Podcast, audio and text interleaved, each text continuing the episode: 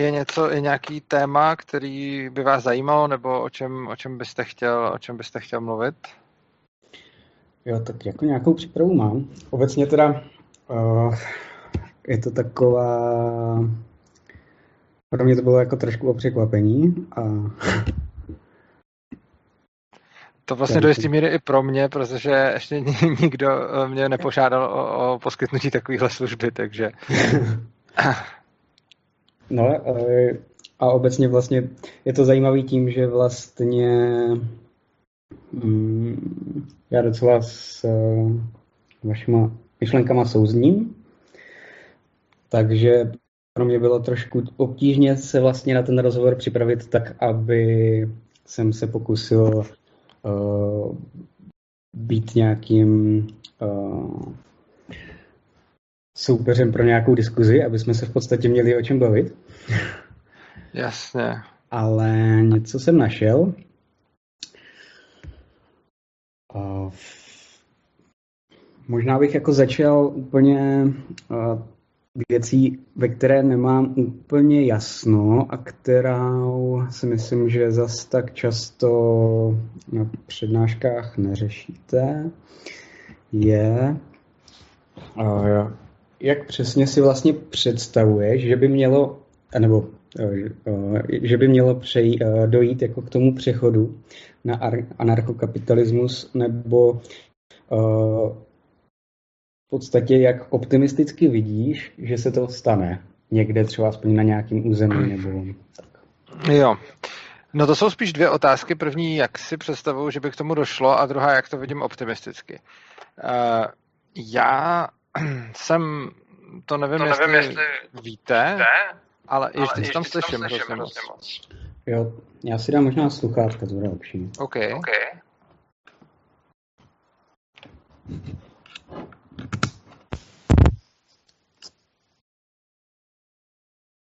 Tak, teďka by to mohlo být lepší. Jo, super. Uh, tak, to nevím, jestli víte, ale já jsem zejména, většinou, když se mě někdo ptá na to, jak to udělat, tak hrozně nás zrazňuju napřed, jak to určitě neudělat a ono z toho potom leco vyplyne. Myslím si, že určitě uh, nepovede k cíli nějaká revoluce, nějaký násilí, něco, že prostě lidi někde uchopějí moc a pak to udělají dobře, protože jsem přesvědčený, že něco takového z principu nejde že z principu nejde vzít státní moc a nějaký použít tak, aby jsme z ní vykouzlili svobodu. A to i kdyby jsme se o to pokusili. Prostě. Jo, jasně, jasně. To, tohle jako chápu. Tohle jsem slyšel. Nebo takhle, možná ještě řeknu... Mm, No, jo, takhle, jo, ok. Takže tím pádem je, je jasná volba, jakoby, mm, Slyšel jsem, že vlastně by to mělo jít tou cestou uh, přesvědčování. Ano, přesně tak. A myslím si, že by to mělo jít jako uh, ze spoda a že ono se potom ten zbytek jako už přizpůsobí. Ono nejde říct, že by z toho byla jakákoliv politická cesta úplně vynechaná, protože vzhledem k tomu, že tady teď máme státy, mm-hmm. tak rozhodně, eh, i když si představíme tu, tu cestu přesvědčování lidí, mm-hmm. tak ta cesta přesvědčování bude mít svoje vedlejší efekty i ty, že třeba začnou volit víc svobodomyslné politiky a ty mm-hmm. politici začnou nějakým způsobem uvolňovat ty zákony, které tady máme.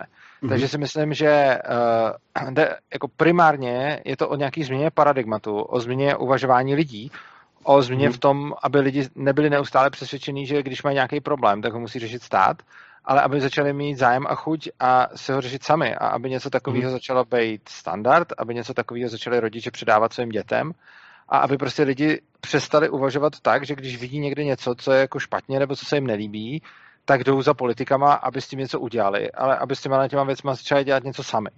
A prostě tohleto je o dlouhý postupný práci ve změnách společnosti, kdy prostě se bude lidem neustále dokola ukazovat, eh, jak moc, jsou ty, eh, jak moc mají ty politické metody mm. změn nevýhody, jo, protože to, to jsou obrovské nevýhody. Mm. My se to strašně moc platíme a ty lidi to většinou nevidějí. Což znamená, tohle to jim neustále ukazovat, ukazovat jim vůbec tu možnost, že ten stát není potřeba.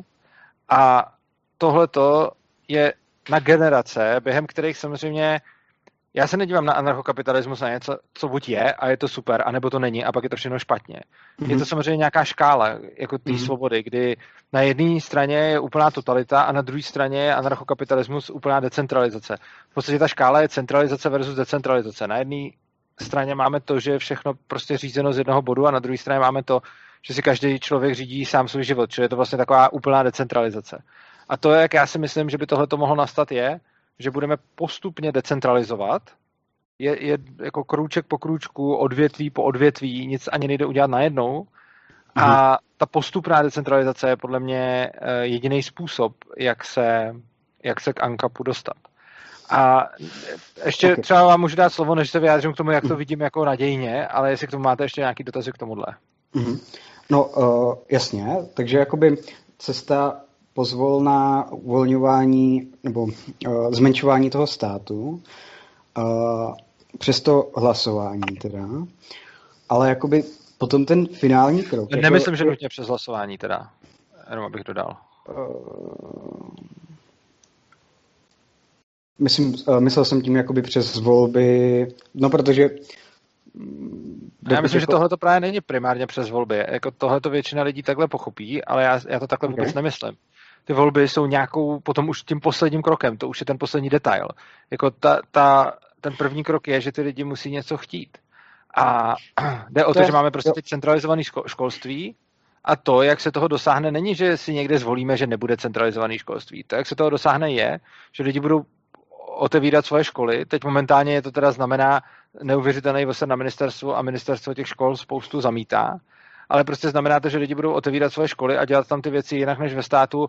A to jak tou oficiální cestou, tak tou polooficiální cestou, že prostě nějakým způsobem si ty zákony ohnou, tak i v nějakou jako šedou cestou, kdy vlastně to, to půjde jako pod radarem. A všechny tyhle ty věci zároveň budou nějak utvářet, nějak utvářet jako mínění v té společnosti a to, že potom nějaký politik změní nějaký zákon, je v podstatě až takový jako poslední, je, je takový poslední krok, který navíc podle mě ještě není jako úplně nezbytný. Čili jako ano, nějak tak se to jako udělá, ale prostě když jako se budeme bavit o tom, mm, jako, jak třeba postavit barák, tak taky nebudeme říkat jako postavíme ho přes cihly. Jako. Jasně, no, okay. nakonec budeme používat cihly třeba, ale nebo třeba taky kámen, a nebo třeba taky dřevo, ale mm-hmm. prostě jako podstata je, že musíme někde napřed jako najít nějaký místo, pak vymyslet, jak ten barák bude vypadat, potom ho celé nějak navrhnout a pak tam teda někdo jako až úplně nakonec bude dávat ty cihly a možná to ani nebudou muset být cihly, protože až se to všechno vymyslí, tak se zjistí, že třeba na ten zrovna konkrétní barák ta cihla ani nebude zapotřebí. Uh, takhle to chápu, ale myslím si, že jakoby spoustu stávajících zákonů v podstatě brání spoustu jako mm, vstupu na trh na určitý odvětví, takže v některých případech prostě podle mě musí jako předcházet uh, nějaký úprava nějakých zákonů, aby ten vůbec jako volný trh mohl začít fungovat. Jo. Já nemyslím, že nutně předcházet. Já myslím, že ten uh, volný trh, že, že ve spoustě případů, a to jsou mi i takový ty sympatičtější, uh, ono to začne nějak fungovat, tak nějak buď na hraně zákona, nebo za jeho hranou, nebo v rozporu se zákonem a následně se ten zákon jako upraví. Jo. To je podobné, jako když no. bychom třeba teď potřebovali udělat svobodu, v, já nevím, teď to je jako blbý příklad, ale třeba v pálení chlastu, tak stejně celá Morava už jako pálí chlast. A teď jako by bylo dobrý, aby jako přišel jako nějaký politik, který by řekl, dobrý, jako smíte to dělat. Oni to teď dělat nesmějí, ale stejně to dělají. Jo, a, okay. jo, a, a, myslím si, že, myslím si, že t- jako takovýchhle, takovýchhle věcí spatřuju jako ve spoustě, ve spoustě odvětví. Já třeba mám blízko k tomu školství a vidím hodně jako svobodných škol, který se snaží nějakým způsobem naplňovat tu svoji misi, která je v podstatě v rozporu se zákonem a teď oni se s tím různým způsobem potýkají. Já tady hmm. nechci je úplně jako jmenovat, ale prostě ně, někteří to dělají na hraně toho zákona, někteří si ten zákon nějak ohnou, někteří tam najdou nějakou cestičku, ale v podstatě je to o tom, že ty lidi mají nějakou vizi a jdou to dělat a ten zákon prostě nějak se s ním popasujou. Někdo ho obejde, někdo ho překročí, někdo ho ignoruje, ale prostě myslím si, že to není nutně tak, že prostě to tady všechno funguje podle zákona a napřed to musí změnit politik, aby jsme to pak mohli dělat dobře. Ono to zároveň. A samozřejmě čím víc lidí bude něco dělat v rozporu se zákonem, tím větší bude společenský tlak na to, aby se, aby se ten zákon změnil. Teď je napadá mnohem jako, eh, jako aktuálnější příklad. Eh, to je třeba dekriminalizace drog, že jo? tak prostě kdyby nikdo nikde nebral žádný drogy, tak neexistuje žádný hlas potom, aby se, aby se ty drogy dekriminalizovaly, protože to všem jedno.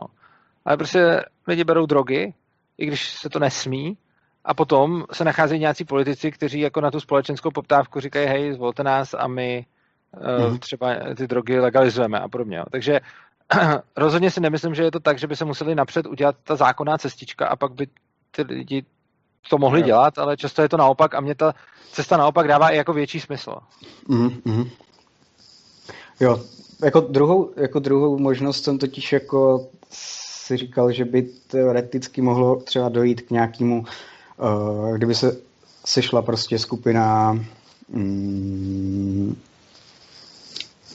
smýšlející, prostě uh, podporující, sympatizující s anarchokapitalismem, že by třeba jako přistoupili k odkoupení nějakého pozemku nějakým státem, protože v podstatě pozemku, který nevlastní žádný stát, asi moc není už. Mm. Ale no, nevím, jestli tohle je třeba úplně reálný. No. Jako tohle to něco podobného teda dělá Liberland, který to neodkoupil mm. a podle mě t- jako takhle, já nechci říkat, že to, že to nejde, ale já osobně jsem k, těm, eh, k těmhle těm jako projektům spíš skeptický, ale vůbec ne tak, že bych, jako jim, že bych jim jako nefandil. Já, já fandím naprosto každému, kdo chce něco takového udělat, eh, jenom si myslím, že, eh, jenom si myslím, že větší šance je mm. tu, tu, tu společnost nějak tak měnit. A tím se možná dostanu i k tomu, jak jste se ptali, jak, jaký mm. tomu dávám šance. Jo? Jako, mm. uh, já nevím, jaký dávám šance anarchokapitalismu jako takovýmu. A říkal jsem to už v rozhovoru na RVTV, já nevěřím tomu, že bych se anarchokapitalismu dožil. A když mm. jsem řekl tuhle větu, tak mi celá spousta lidí řekla, hele, jako, co blázníš, ty tady prosazuješ něco a ani tomu jako nevěříš. Ale to není, že bych tomu nevěřil. Uh, já si myslím, že není až tak podstatný, jestli tomu výslednému stavu úplně bez státu někdy někdo dojde, respektive já si věřím, že někdy někdo dojde, ale myslím si, že to podstatný pro nás teď a tady je se k tomu stavu snažit dostat. Protože já jsem přesvědčený, že naprosto každá regulace, která zmizí, nebo naopak aspoň nebude zavedena, i když zavedená být, jako by jinak měla být, tak, tak to je dobrý. Což znamená, že podle mě jako ten cíl té cesty, tedy aby tady nebyl stát, je podle mě úplně jako super. A já nevěřím, že se něčeho takového dožiju, protože tohle je podle mě jako ještě na mnoho generací. Mm-hmm. Ale věřím k tomu, že každý sebe menší krok v té cestě je naprosto pozitivní, mm-hmm. což znamená, že já nepotřebuji jako vidět vizi, hele, tady za 10, 20, 30, 40, 50 let jako bude ANCAP. Mně prostě stačí vidět to, že je víc a víc lidí, kteří začínají vůbec přemýšlet o tom, jestli ten stát potřebujeme nebo nepotřebujeme a tohle je, tohle je podle mýho názoru jako už samo o sobě, samo o sobě dobrý.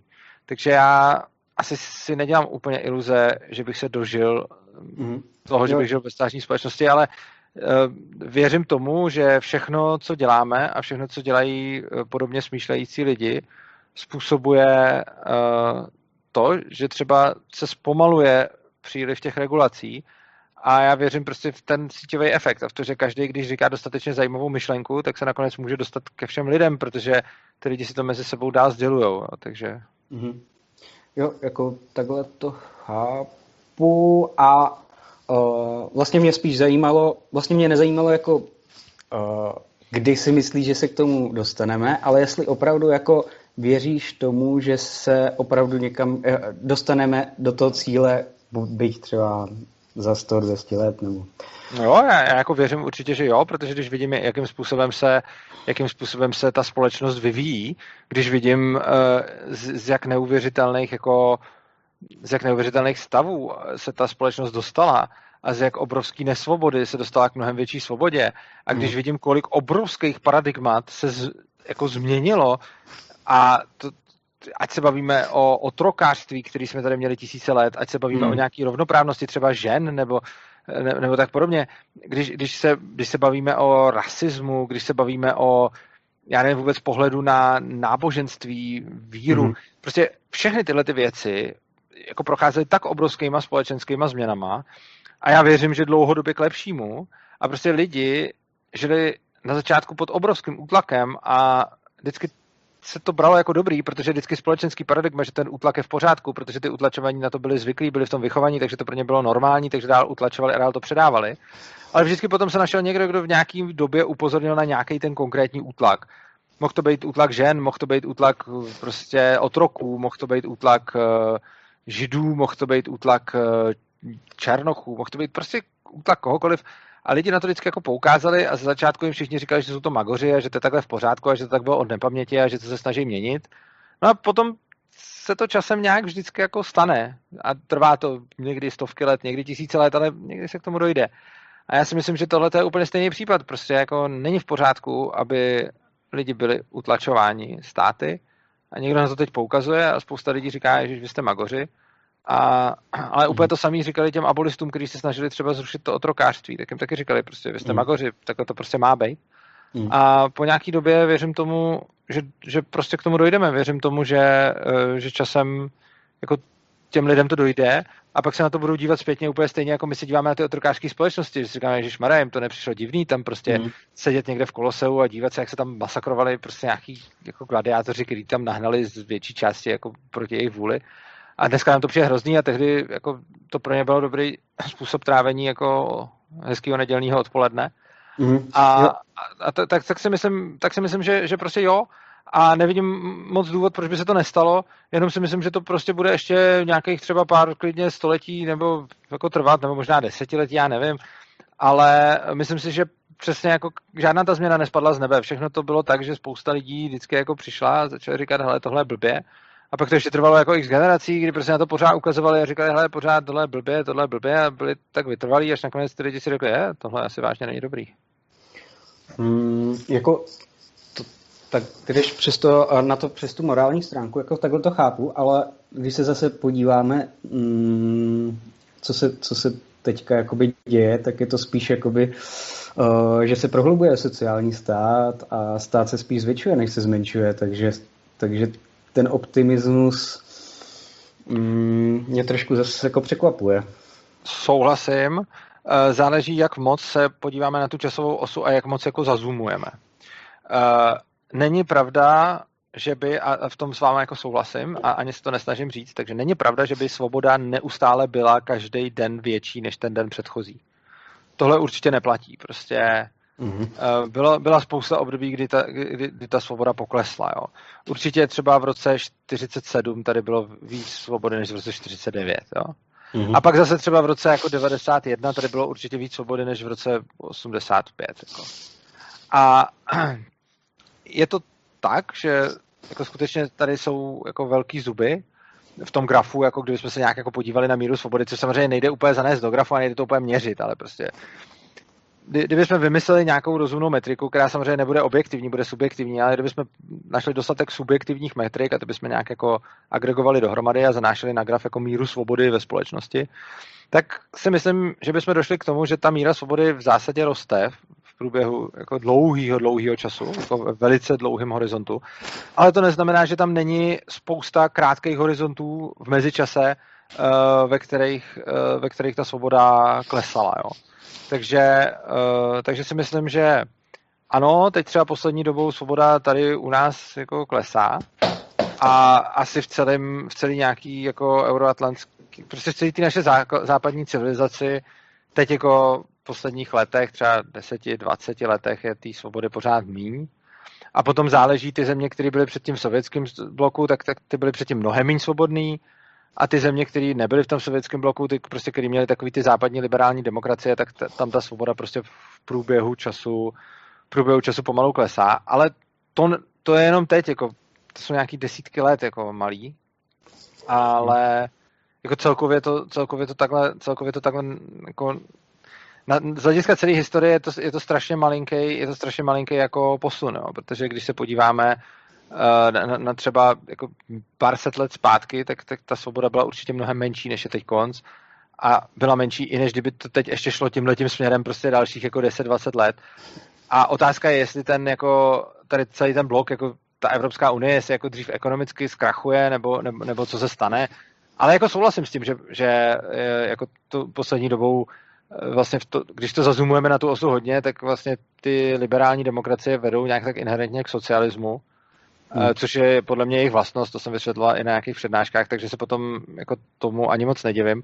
Ale stejně si jako myslím, že ono je to jako ve výsledku jako pak dobrý, protože přece jenom v té demokracii je pořád teď, jako naše současná demokracie nám dává víc svobody, než dávalo jako řada absolutistických režimů předtím, takže to je pořád jako fajn, jenom to teď zrovna jde blbým směrem, ale věřím tomu, že to můžeme jako ovlivňovat, byť teď třeba jako možná hmm. prožijeme většinu našich životů v tom, že budeme sledovat, jak svobody kolem nás ubejvá, ale zase jsme se narodili do hrozně svobodné doby, jo, takže ono, ono, jako, já jsem za to strašně rád třeba, kam jsem se narodil, protože to se, jako, když se podívám na celou historii, tak nevidím žádný jako období, kam by se to dalo hmm. jako situovat líp v podstatě.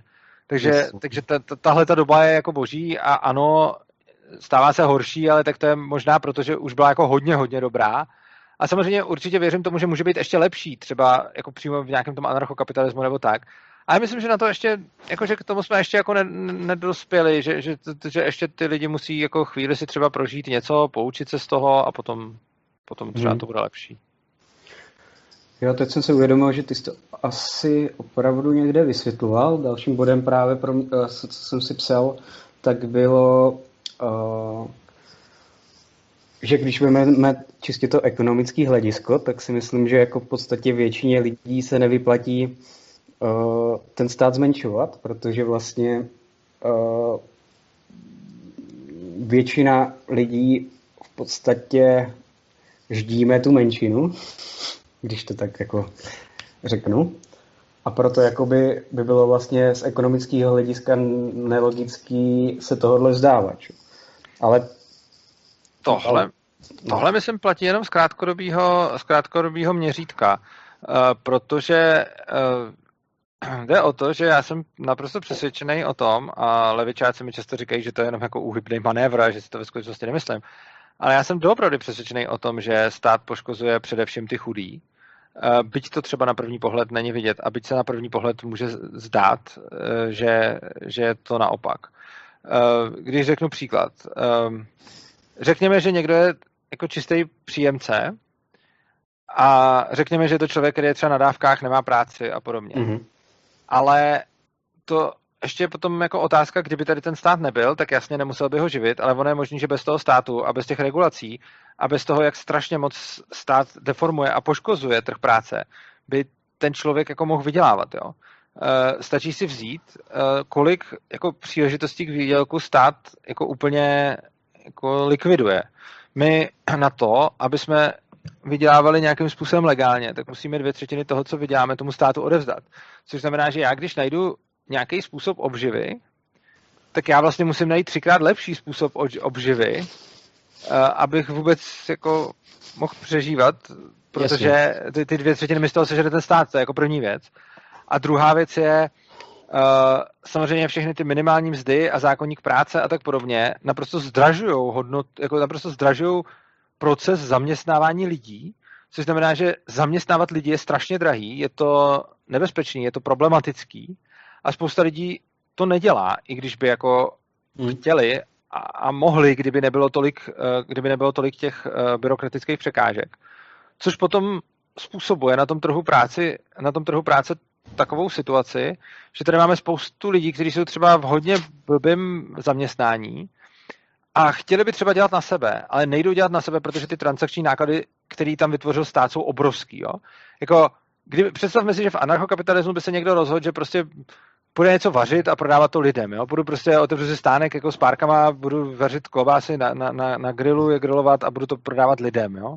Mm-hmm. A prostě něco takového jako pořídit, kdyby tam nebyla celá ta, jako zatím ta mašinérie toho státu a těch regulací, tak to je jako strašně easy. To, to prostě jako si seženou nějaký stánek, prodajmu si někde nějaký místo, někam dojdu, tam nakoupím prostě ty busty a teď to budu prodávat lidem, že jo.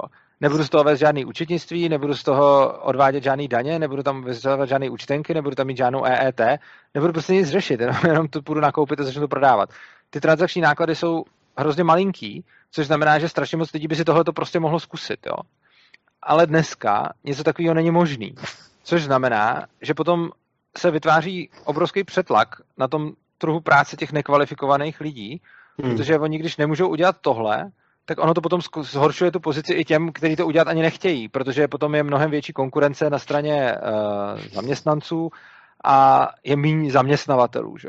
Protože když, když se ze strany zaměstnanců odlije na ten trh nějaká část lidí a stanou se z nich živnostníci, tak potom zaměstnancům se zlepší postavení na trhu práce, což je vlastně to jediné, co je může reálně, to je to jediné, co je může reálně jako zlepšit jejich pozici na nějaké jako státní nařízení a podobně.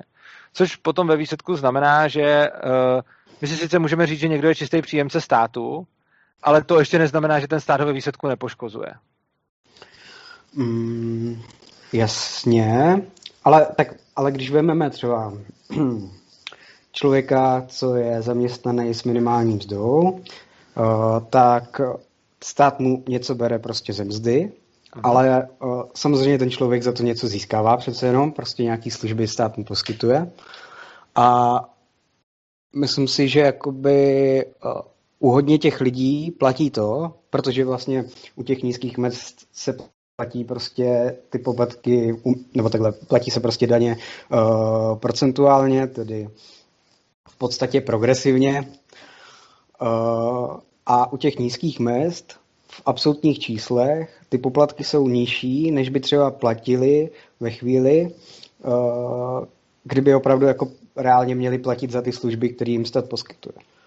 I když jakoby je, i když, i když uh, stát je třeba ne, neposkytuje tak dobře platí věci, které oni by nepotřebovali, to ano, ale eh, v téhle situaci prostě jim tam někdo doplácí, někdo, kdo má prostě vyšší plat, tak jim tam doplácí na ty, na ty služby uh, něco ze svýho v podstatě.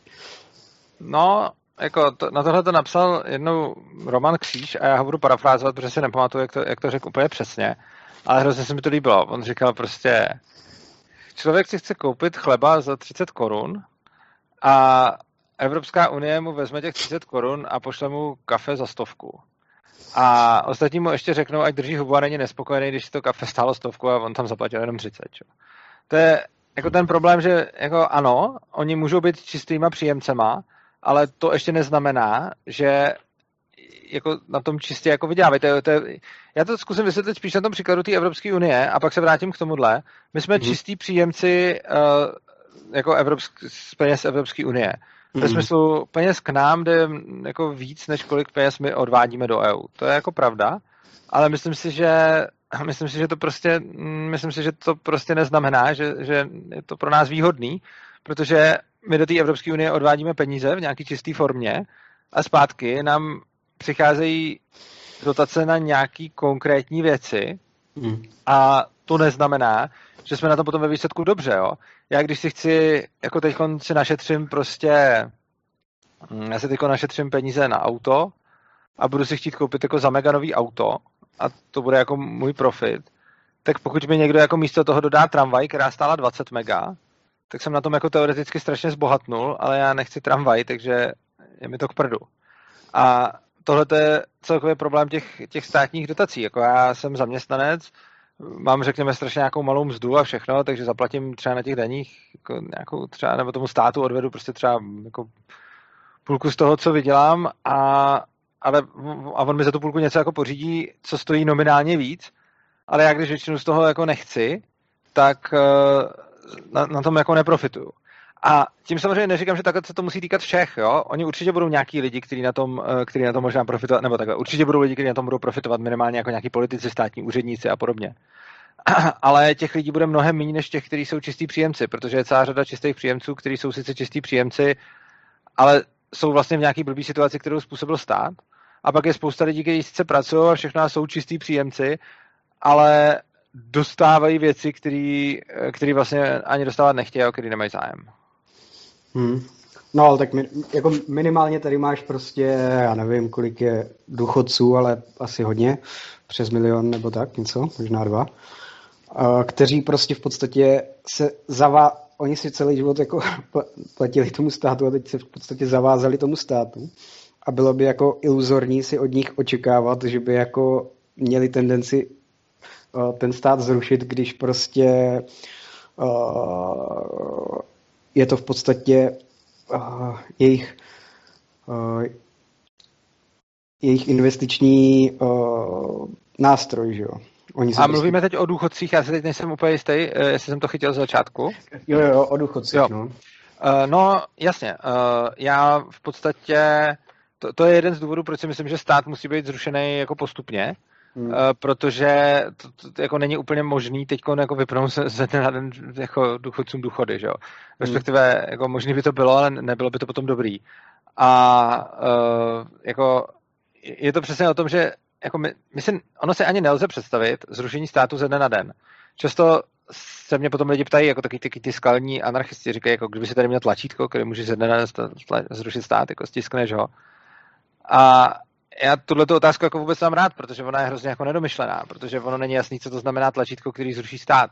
Hmm. Jako tlačítko, který zruší stát, včetně toho, že změní myšlení lidi na to, aby nechtěli stát, no jasně, tak takový tlačítko bych zmáčknul. Ale tlačítko, který jenom zruší stát a nechá tady ty lidi s tím, co teď chtějí, no to bych rozhodně nezmáčk, protože první, co by udělalo, by bylo, že by znova založili stát a ještě by se přitom možná pobili. Jo.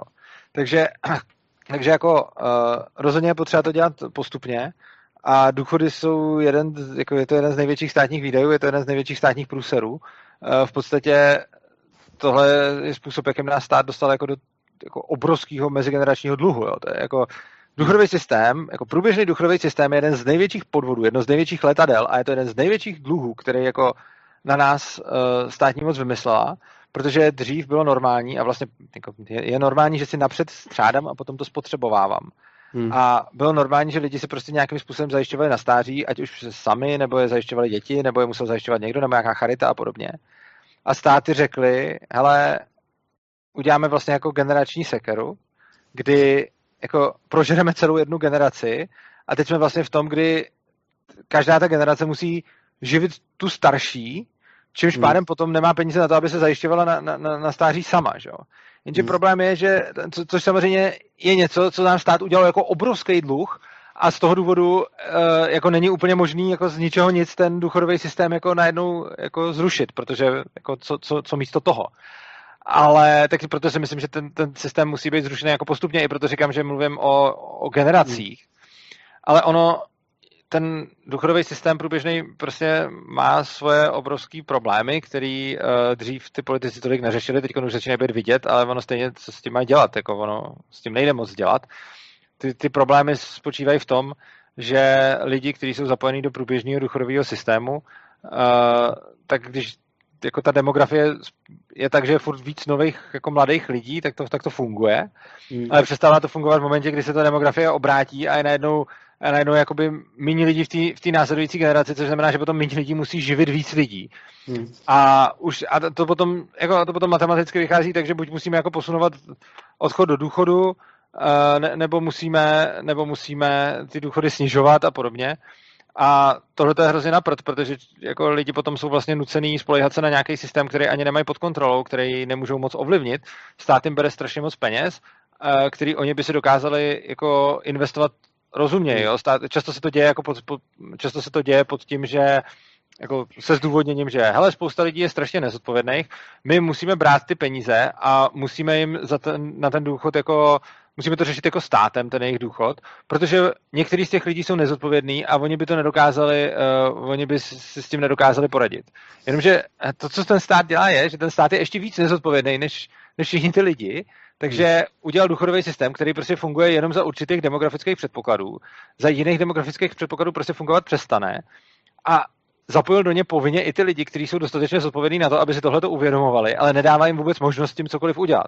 Což znamená, že potom na ty důchody jako pravděpodobně nějak už jako nebude, nebo bude na ně méně, nebo se bude odcházet do důchodu. Jo, další věc je, jako když se ještě prodlužuje doba dožití, jo, to je ještě jako, jako další věc, takže to, hmm.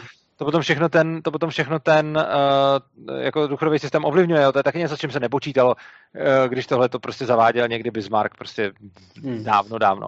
No a současná generace, a už se o tom mluví a lidi už to tak nějak tušej, mm, prostě na ty důchody moc, na ty důchody moc asi nemá, nebo, uh, ne, nebo mít, nebo, jako já už třeba nepočítám s tím, že bych od státu dostával nějaký smysluplný důchod po nějakou smysluplnou dobu, takže já si prostě normálně jako uh, šetřím na, na důchod stranou, aby mi, to, aby mi to vyšlo. A myslím si, že každý člověk, který je jako v mém věku a mladší, tak je velice rozumný uh, zamyslet se nad tím, jakým způsobem si pořeší důchod, protože na ten stát jako je za mě dobrý, za mě dobrý nespoléhat. Jo.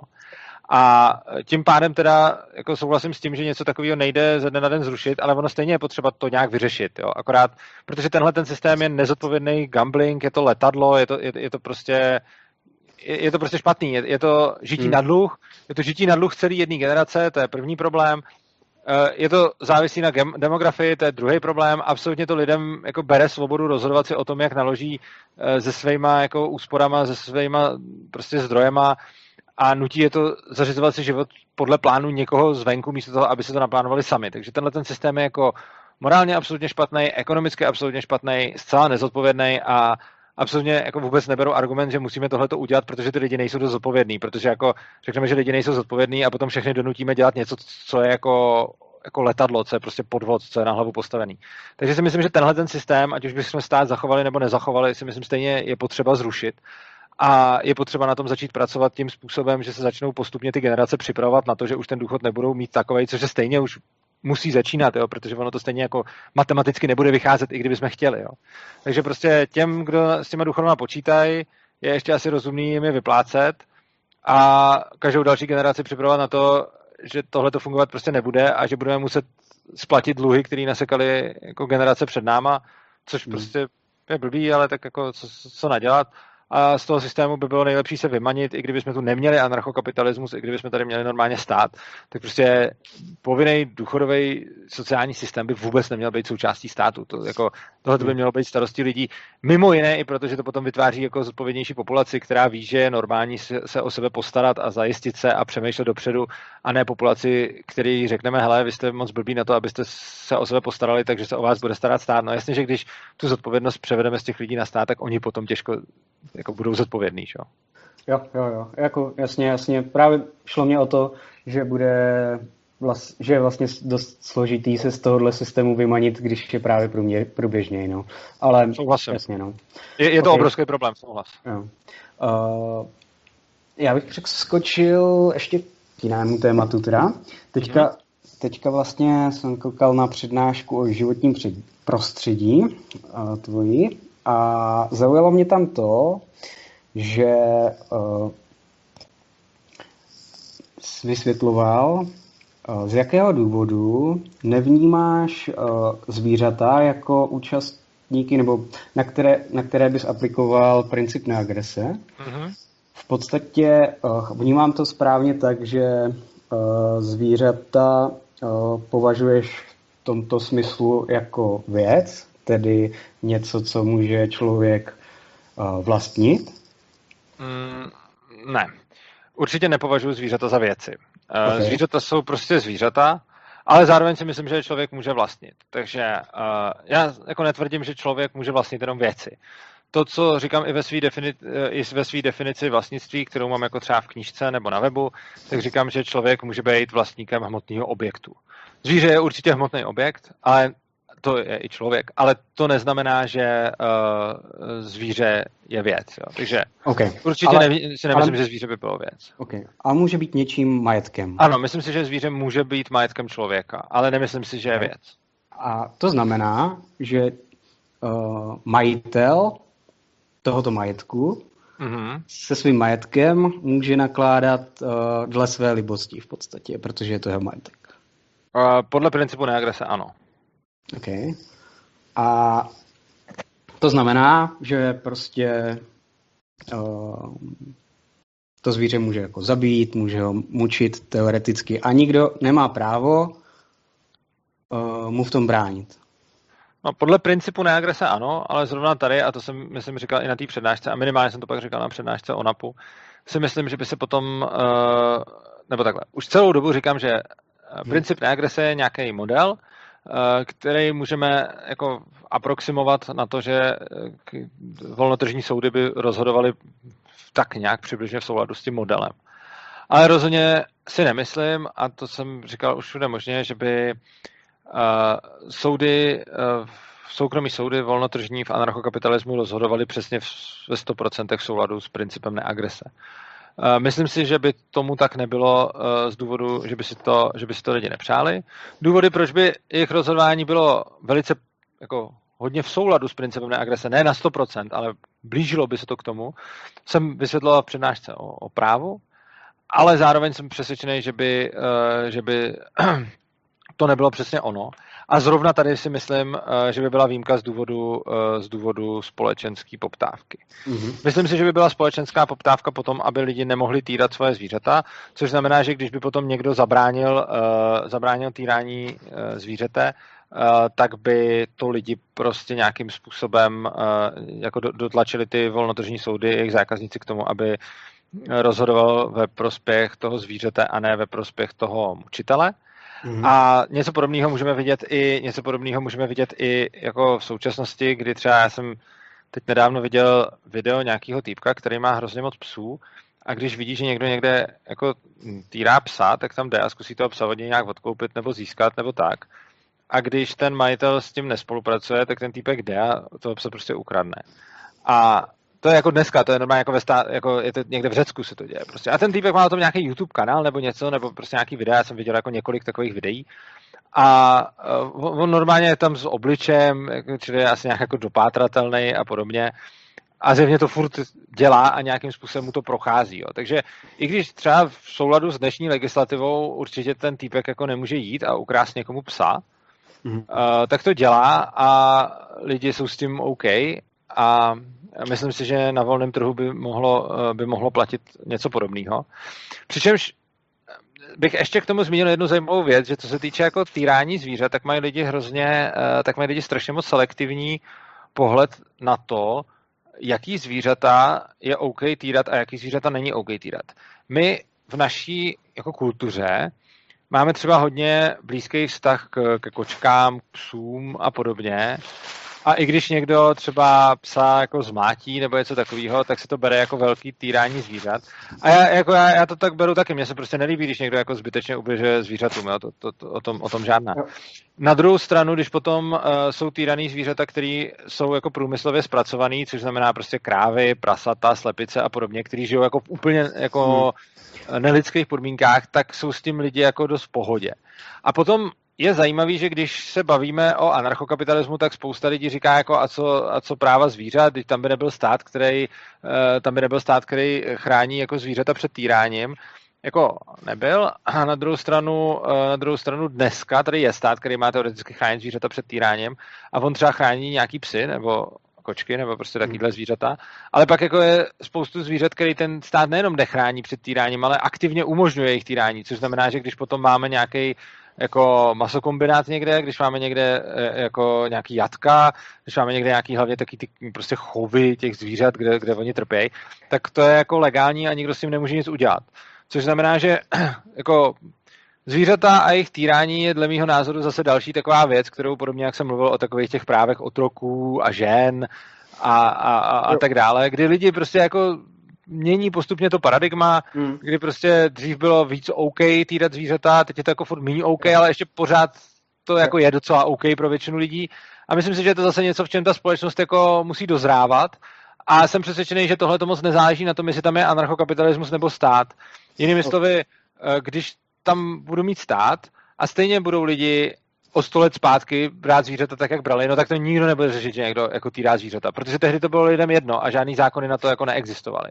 A teď ta společnost začíná být k utrpení zvířat mnohem jako citlivější, byť selektivně, protože k, ně, k utrpení některých druhů je velice citlivá a k utrpení jiných mm. druhů je úplně bezcitná, tak ale i tam to se začíná měnit, což znamená, že v tom státu se postupně začínají jako přijímat nějaké legislativní kroky a podobně, ale není žádný důvod se domnívat, že něco podobného by se nedělo i na tom trhu. Jo? On prostě, jak stát, tak trh má nějaký mechanismy, jakým způsobem jako přání lidí mm, jako předávat do praxe. Já sám jsem přesvědčen, že ten trh má ty mechanismy jako daleko lepší, protože eh, jako přenáší yeah. do praxe jako spíš reálný přání než ty deklarovaný, stát daleko víc deklarovaný.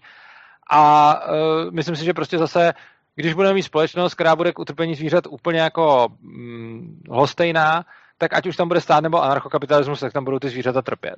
A když budeme mít společnost, která bude jako velice, na, jako třeba taková nějaká jako už uvědomělá a utrpení zvířat bude jako ostře odsuzovat, tak si myslím, že si to zase najde cestu jak ve státu, tak v ANCAPu.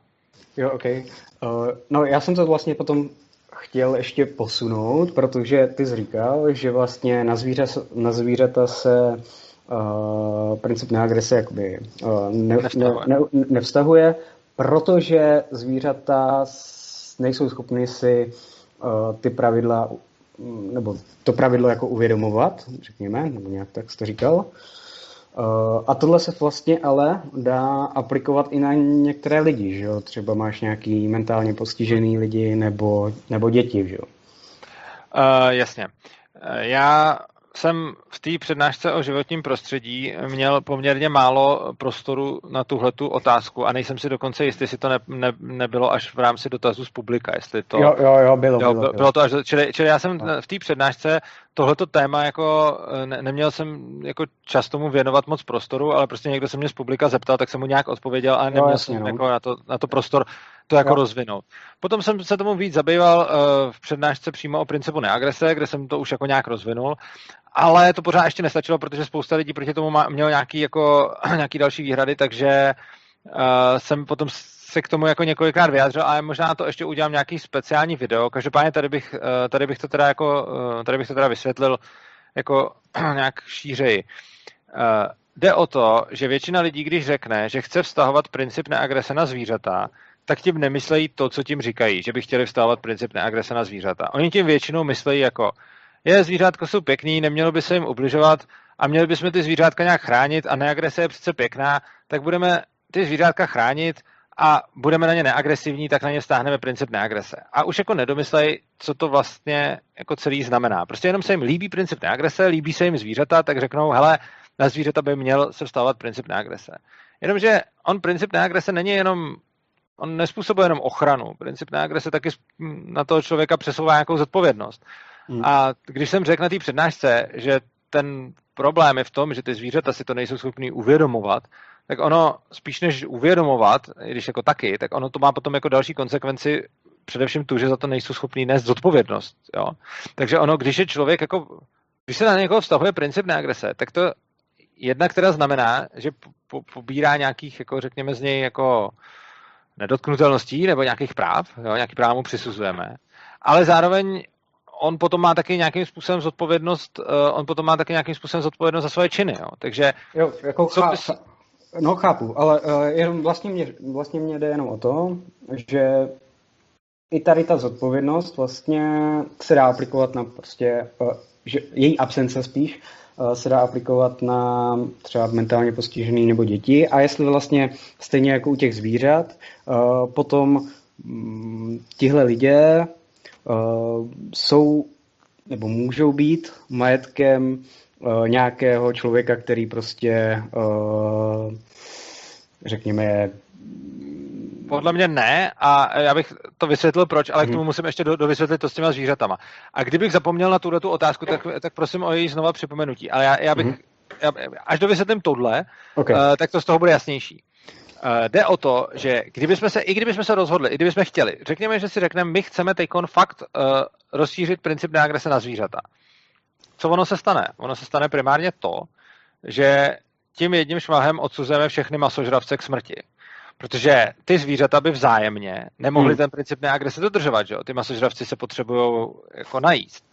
A za předpokladu, že všichni ostatní, jako teď se to udělá tak, že někdo může vlastnit masožravce a mu, nebo les, kde žije masožravec a zároveň ho může krmit něčím, že jo. Jenomže krmí ho jako zvířatama. Ale kdyby všechny tyhle ty zvířata byly najednou chráněny principem neagrese, tak toho masožravce není čím nakrmit. Což znamená, že každý masožravec by se automaticky stal agresorem. Mm-hmm. A teď když mám ale a masožravec ještě není jediný problém. Jo? Ono prostě, princip neagrese není jenom o zabíjení. Princip neagrese je taky o úctě k majetku ostatních. Což znamená, že by najednou všechny zvířata začaly uh, jako narušovat majetek ostatních tím, že tam vůbec jsou, tím, že nerespektují plot, tím, že někomu vlezou na pozemek a tak dále. Ale no. ono ještě hůř. Ty zvířata by potom mohly homesteadovat, čili ty zvířata by si potom mohly přivlastňovat uh, jako majetek, který by potom byl v jejich vlastnictví, ale ono by vůbec ani nebylo jasný, co je vlastně v čím vlastnictví, protože najednou nějaký kus lesa by vlastně zvířata, že jo a teď by jako nebylo vůbec jasný, mm-hmm. jako kdo ho vlastně, kdo ho vlastní, který zvířata, mm-hmm. jako to jak narušují, teď jako nějaký to zvíře může začít něco vlastnit a to druhý mu tam projde a tím jako porušil, ale, ale jako ono by to vůbec nemělo, ono by to vůbec nemělo smysl. Vlast, vlastně, jako, vlastně tohle mě dává smysl, že jako nejsou účastníky principu neagrese. No nejsou, Stej, tak. Stej, stejně, stej, stejně tak si myslím, že to dává v podstatě smysl u mentálně postižených, v podstatě uh, vlastně i dětí. Uh, ale, já, znamená to, že nejsou účastníky principy neagrese automaticky to, že se můžou stát hmotným, jak jsi to říkal, hmot, hmotným majetkem, nebo co? Uh, pozor, nejsou, myslím, nejsou to věci, ale hmotný něco. Eh, já si myslím, že, jsou, že nejsou účastníky principu neagrese, uh, zejména proto, že, uh, že víme, že toho určitě nejsou a, a nebudou schopní a že bychom je tím odsoudili automaticky k zániku a že by svět principiálně uh, nemohl fungovat uh, tak, aby oni byli účastníky principu neagrese a zároveň uh, to nespůsobilo jejich záhubu. Oproti tomu si ale myslím, že děti i mentálně postižený mohou být účastníky principu neagrese, aniž by to způsobilo jejich záhubu a aniž by je někdo vlastnil. A to z toho důvodu, že se o ně můžou, uh, že se o ně můžou starat lidi uh, takovým způsobem, který, který způsobí to, že oni nemusí, eh, že oni nemusí porušovat, oni nemusí porušovat ničí princip neagrese. Protože když bych automaticky všechny zvířata udělal účastníky principu neagrese, tak ani není tolik lidí, kteří by dokázali hlídat všechny ten hmyz a všechny ty, eh, všechny prostě Jo, jakože prostě mm-hmm, to, to nejde, protože najednou, najednou by tady bylo jako strašně moc tvorů, který by se účastnili principu neagrese a z nich jako malinký procento tvorů, který by ten princip neagrese chápali což je naprosto, ne, což je naprosto jako neudržitelný stav a ved by jako k blbým důsledkům. Oproti tomu, eh, když vztáhneme princip neagrese na děti a mentálně postižený a podobně, tak tady máme nějaký účastníky principu neagrese, který třeba sami s ním mají nějaký jako do jistý míry problém, pořád třeba menší než ty zvířata. Jo? On je pořád jako velký rozdíl v tom, že jako i tomu malému dítěti se dá vysvětlit, jako hele, nemlaď kamaráda, i tomu malému dítěti se dá vysvětlit, hele, tohle je tvoje lopatička a tamto je jeho lopatička, tak můj neber. Neříkám, že to dítě jako 100% poslechne, ale jako už je to hodně malý dítě, je schopný jako ctít princip neagrese uh, líp než dospělý vlk, protože ten vlk musí něco žrát, že? A uh, to malý dítě jako může ctít ten princip neagrese do nějaký míry, takže dokáže jako líp spolupracovat stejně tak ten, stejně tak ten mentálně postižený prostě. On většinou jako nebejvá úplně jako, jako některý jo, ale hmm. většinou nebývají úplně jako, jako obrovskou hrozbou pro okolí, jako samozřejmě některý ano, ale prostě spousta jich není. A teď můžeme mít děti a mentálně postižený, kteří nemusí být něčím majetkem na to, aby se o ně ten člověk mohl starat a aby mohl zajišťovat, že tyhle ty lidi můžou dál fungovat v rámci světa, kde platí princip neagrese a nemusí ho porušovat. Takže když budu mít dítě, tak já si myslím, že to dítě vlastní samo sebe. A teď pozor, je to důležitý, tohle je můj názor. Třeba Rozbart tvrdil, že dítě je majetkem těch rodičů. Ale já, já si to, to třeba nemyslím. Já si myslím, že uh, dítě je majetkem sebe samo, ale já jako rodič můžu uh, do jeho života nějakým způsobem vstupovat a můžu ovlivňovat jeho, jeho okolí takovým způsobem, že můžu efektivně zajistit, že to dítě uh, princip neagrese neporuší a když ho poruší, tak v nějaký malý míře, což znamená v míře, že rozbije okno, ale ne, že někoho zabije. A když teda rozbije to okno, tak já, já jako rodič to můžu potom tu škodu za, za to dítě kompenzovat. Čo? Což znamená, že já jako je efektivně jako, můžeme se bavit o tom, co je morálně dobrý a špatný, ale rozhodně tady víme, že je efektivně možný aby děti vlastnili sami sebe a byli účastníky principu neagrese jak z hlediska práv, tak z hlediska povinností s tím, že jim s tím budou ty dospělí pomáhat, protože je to technicky možný zařídit. Oproti tomu tohle to pro zvířata prostě udělat nejde. I kdyby jsme chtěli. Dává tohle odpověď smysl? Uh, jako ty říkáš, že jako ano, jako rodič může mu s tím pomáhat, ale teď jde o to, jako dítě teda něco někomu rozbije, jestli uh, akorát, že od toho dítěte v podstatě jako nic nevymůže,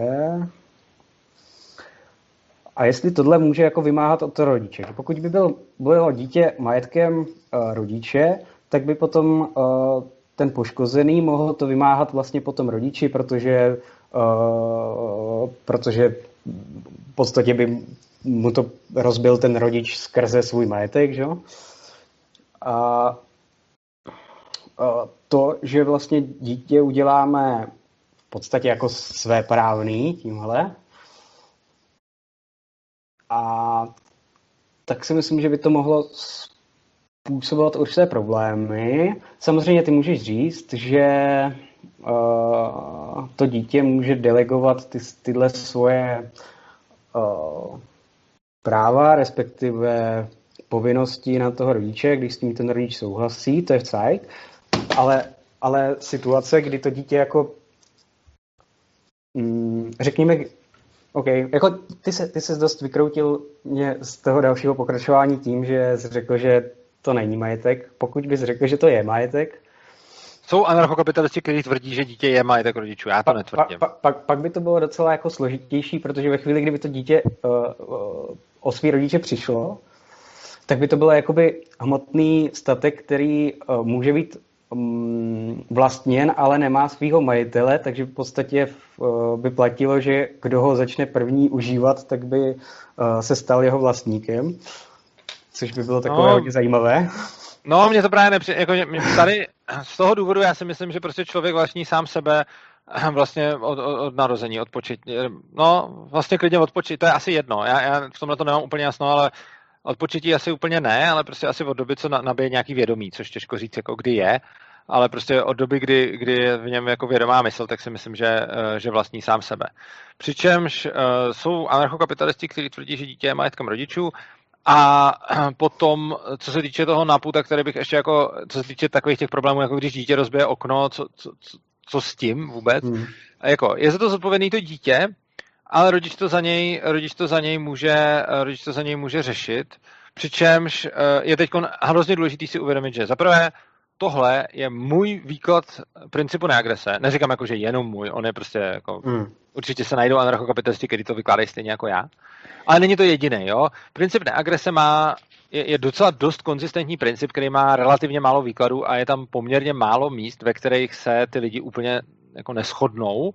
Jo, jsou tam mm. asi taky čtyři takové jako místa, kde, kde mm. to třeba anarchokapitalisti se úplně neschodují. Tohle to je jedno z těch, kde se, kde se tak úplně jako neschodují, ale mm, jako, takže já si myslím, že podle principu neagrese je to je zodpovědný samo za sebe, ten rodič mu s tím může pomáhat, ale jako taky nemusí. A ale uh, pak samozřejmě druhá věc je, jak by něco takového reálně bylo v anarchokapitalistické společnosti udělané. A zase, uh, když by pak ty soudy nějakým způsobem rozhodovaly, tak by nerozhodovali v principu jako hlavně, abych to udělal co nejlíp v souladu s principem neagrese, ale rozhodovali by v principu uh, tak, abych dělal dobře svoji práci a abych byl mm. oceněný, uh, oceněný svýma zákazníkama. Jo. Takže, ale ono potom jde zase ukázat, a to, to, to bylo téma jako některých přednášek, že když to budou takhle dělat, tak oni se v důsledku toho budou uh, tomu principu neagrese jako blížit ale to, že se mu blíží, neznamená, že, že se mu ve všech případech budou na 100% podvolovat. Takže tady je jedna věc, jak by něco takového bylo řešeno z hlediska principu neagrese, a druhá věc je, jak by něco takového bylo potom reálně v bezstátní společnosti, a tam si myslím, že, eh, že by to bylo jako jinak. Jo? Tam si myslím, že eh, by se to tím principem neagrese mm. úplně, jako úplně jako doslova mm. neřídilo. Mm. I protože třeba tady nemáme ani jeden výklad, to, jako, že nemáme jeden jednotný výklad principu neagrese, takže je možné, že by ty soudci na to víceméně jako by přistupovali podobně jako dneska, že jako to tě, jako, že prostě to rodiče za něj zodpovědný a, a jako čus. To, to je, je možné, že by to k tomuhle tomu došlo, jo? OK, a, ale uh, ve chvíli, kdy se jako vysvětloval prostě soudnictví, bezpečnostní agentury a tak, tak eh, vlastně mm, tu průhlednost jednání těchto jako firm uh, si vysvětloval právě tím, nebo odůvodňoval tím, že tyhle agentury se budou v podstatě řídit uh, negativním právem, jako budou jako pokrývat především právě tady ty negativní práva, ale teďka vlastně přichází s tím, že jako, nebo jako to se říkala i předtím, že prostě budou určitý práva, pozitivní práva, po kterých bude poptávka a určitý soudy, určitý bezpečnostní agentury je budou jako, zaj, jako nabízet, že je budou jako zajišťovat, jakoby, nebo mm-hmm. podle nich se chovat. Ale tohle už může jako vytvářet určitý, uh, určitou jako nejistotu ve smyslu, zvlášť pokud jakoby se začnou jako lišit. Ty jsi jako stvrdil samozřejmě, že uh, ty bezpečnostní agentury budou inklinovat k tomu, aby se chovali dost podobně, aby vlastně nešli proti sobě. Mhm.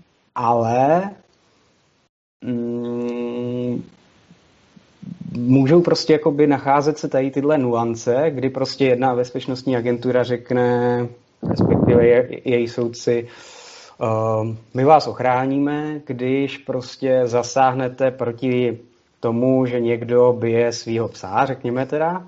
Mm-hmm.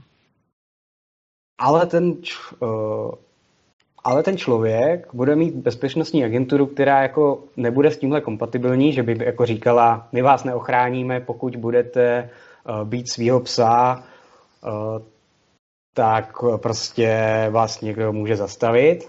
Mm-hmm. A teďka by jakoby ten člověk zase se cítil jako v právu, uh, co, co mě jako brzdí, když já tady jako manipuluji se svým majetkem. Uh-huh. A teď prostě by každý se cítil vlastně v právu a teď vlastně No jasně, eh, jde o, to, že, no. tak jde o to, že uh, negativní práva mají tu krásnou vlastnost, že a negativní práva jsou vlastně ty vlastnický a tam to je, ty jsou ty podle principu neagrese, do kterého teda ty zvířata nepatří. Ale no. mají tu nádhernou vlastnost, že jsou spolu kompatibilní. No. Což znamená, že každý, kdo vymáhá negativní právo, tak je kompatibilní se všema ostatníma, co vymáhají negativní právo. Což znamená, že je velice pravděpodobný, že by v drtí většině případů a v drtí většině jako typů případů uh, bezpečnostní agentury vymáhaly negativní právo, protože by nešly proti sobě. Občas by měl někdo nějakou tendenci vymáhat i nějaký pozitivní právo a to, že někdo nebije zvířata, je eh, pozitivní právo. Uh, tak uh, samozřejmě jako za předpokladu, že ty zvířata, že se na ně nestahuje princip neagrese, tak pokud tohle to bereme, tak potom mm. uh, jako zákaz mučení zvířat nebo ubližování zvířatům je pozitivní právo. Mm. Tak vymáhání pozitivního práva v takovém systému není vyloučený, ale potřebuje mnohem širší podporu, než by potřebovalo, než by potřebovalo v systému, kde než by potřebovalo v systému, kde, kde to takhle není. Takže prostě tady ve státu demokratickém vlastně stačí většina, stejná většina na to, aby se prosadilo pozitivní právo nebo negativní právo nebo zásah do něčích práv nebo prostě cokoliv. Stačí, aby na to byla nějaká většina, aby to nějak politicky prošlo a je vlastně úplně jedno, co je toho obsahem. Jo? Hmm. Protože to má tu centrální vládu. To je obrovská nevýhoda centrálních vlád. Že tam, kde máme centrální vládu, která může dávat zákony, tak vlastně obsah zákona je irrelevantní vzhledem k tomu, kolik potřebuju procent na to, abych ho prosadil. Jo? Samozřejmě, když by odporoval ústavě, tak bych potřeboval víc procent na to, abych změnil ústavu. Ale principiálně stejný počet lidí musí chtít zákaz kouření v restauracích, jako zákaz bytí psů, jako zákaz bytí dětí, jako povinnou školní docházku, nebo to je zrovna v ústavě, jako uh, prostě něco, něco dalšího, jako to, že se nesmí ukrást auto, nebo prostě jako cokoliv hmm. takového. Uh, oproti tomu ten decentralizovaný systém má tu obrovskou výhodu, že v něm vlastně prosazování negativních práv je mnohem levnější než prosazování pozitivních práv, respektive na to, abych bránil negativní práva, jsem pořád v kompatibilní ještě se všema, který brání negativní práva taky. A když chci prosazovat pozitivní právo, tak k tomu potřebuju mnohem víc síly. Což znamená, že když já si teď v anarchokapitalismu vymyslím něco, co budu hájit, nějaký právo, který budu hájit, tak pokud to bude právo negativní, tak uh, to hájit v podstatě můžu, protože mi stačí přetlačit ty, co dělají, ty, co, ty, co porušují, uh, ty, ty, co to právo porušují. A vlastně zbytek společnosti uh, tím nějak jako hmm. tím nějak jako neomezu. Oproti tomu, když já si v anarchokapitalismu vymyslím, že budu hájit nějaký pozitivní právo, tak neříkám, že to nejde, já to pozitivní právo můžu jako protlačit, ale potřebuji na to drtivou většinu a nestačí mi 55%, nestačí mi, nestačí mi něco málo. Potřebuji na to výrazně víc uh, jako síly a prostředků na to, abych něco takového prosadil. Jo? Protože v momentě, kdyby třeba byla, jak byl jako koncenzus ve společnosti přibližně půl na půl, tak v, jako v demokracii, teď když se podíváme, jak dopadá často různé volby a tak, tak zejména teď poslední dobou je to vždycky nějakých 55 ku 45, 51 ku 49, Brexit. Všechny tyhle, ty důležitý, eh, všechny tyhle ty důležitý rozhodnutí jsou jako chlup hmm. na chlup. Oproti tomu, když by v anarchokapitalismu chtěl například prosadit pozitivní právo eh, tady na tohle, že se mm-hmm. nesmí jako, eh, že, že někdo nesmí se svým zvířatem nakládat, jak chce, tak v tom případě by mi nestačilo mít lehce nadpozitivní, jako, eh, nadpoloviční jako většinu, protože v takovém případě by to potom znamenalo, eh, by to potom znamenalo, že se dostanou do jako silných konfliktů nějaký velký zájmový skupiny, které ale mají mnohem víc zájmu, než jenom chránit, jestli někdo mlátí psa nebo nemlátí psa, mm. ale mohlo by to znamenat v podstatě válku o to, jestli se můžou nebo nemůžou mlátit psy. A prostě válka je drahá a lidi nechtějí válčit a zejména chtějí válčit jako politici, kteří to neplatí, ale nechtějí válčit jednak normální lidi, kteří do té války jdou a jednak nechtějí válčit uh, lidi, kteří tu válku musí platit, když na ní nevydělávají, ale naopak na ní prodělávají, že? protože když jsem jako politik, tak můžu si udělat jako jméno na to, že jsem vojevůdce a zaplatí mi to daňový poplatník. Když jsem majitel bezpečnostní agentury, tak uh, mě ta válka prostě bude stát moje zdroje, moje, můj majetek, moje vybavení, moje lidi, budeme to prostě, budu na to mít jako škodu. Že? Což znamená, že já nebudu chtít jít do války kvůli tomu, že někdo mlátí psa. Hmm. A potom by bylo teda potřeba výrazně víc té síly, která se shodne, takže když se prostě pak už shodne 90%, tak oni už potom nemusí do té války jít, oni už si to prostě prosadí, protože jich je jako 90% a už mají takovou sílu, že, že, že se jim nikdo už nepostaví.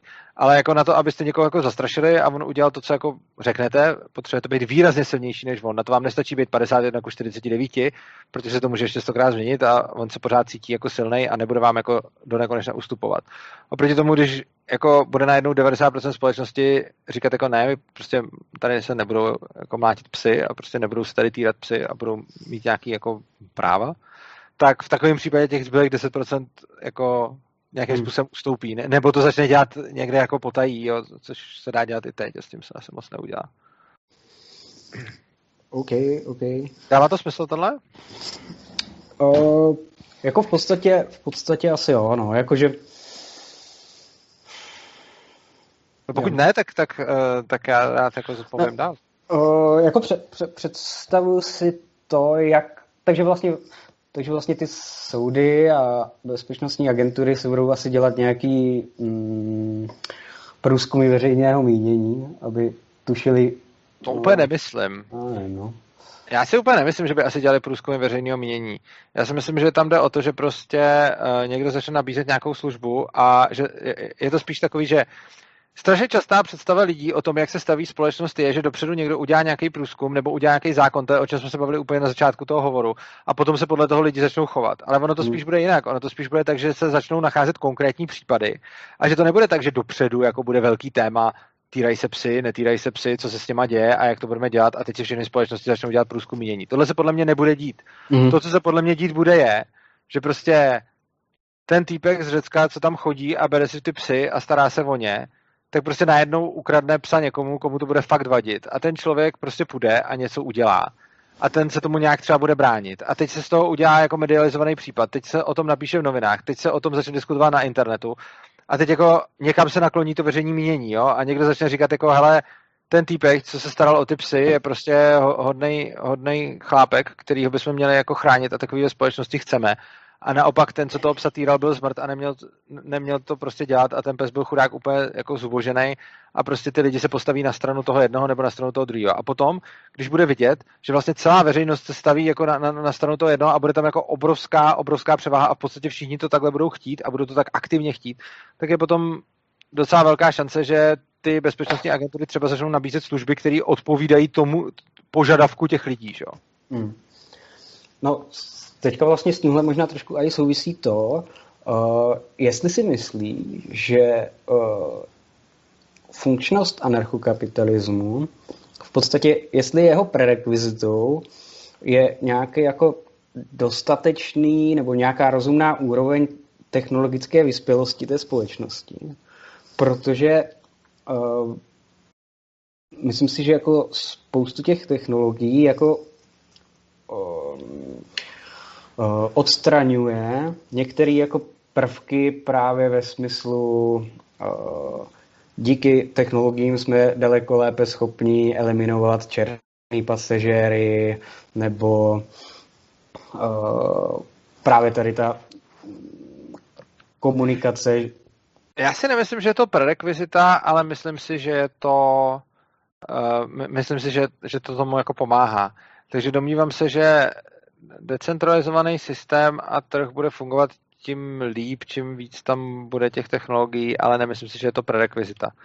Uh, ono to bude fungovat i, i prostě na úrovni jako nějakých jako starověkých metod, šo?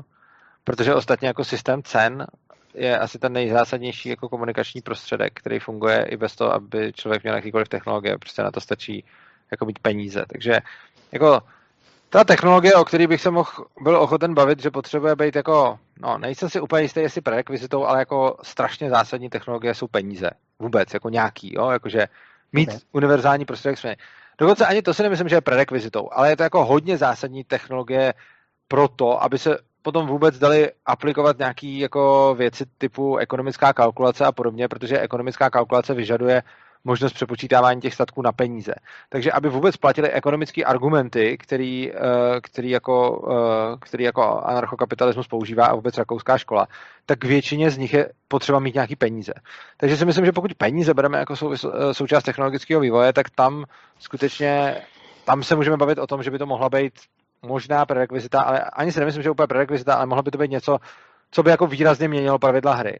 Ale potom ty další technologie, jako prostě internet a komunikační technologie a prostě možnost přenést zprávu přes, přes půl světa hned, to všechno tomu jako pomáhá, pomáhá to zejména reputačním systémům, jo, pomáhá to jako různým decentralizovaným systémům, pomáhá to kryptoměnám a možnosti tvořit prostě jako digitální peníze, které dřív prostě nebyly, nebylo možné tvořit.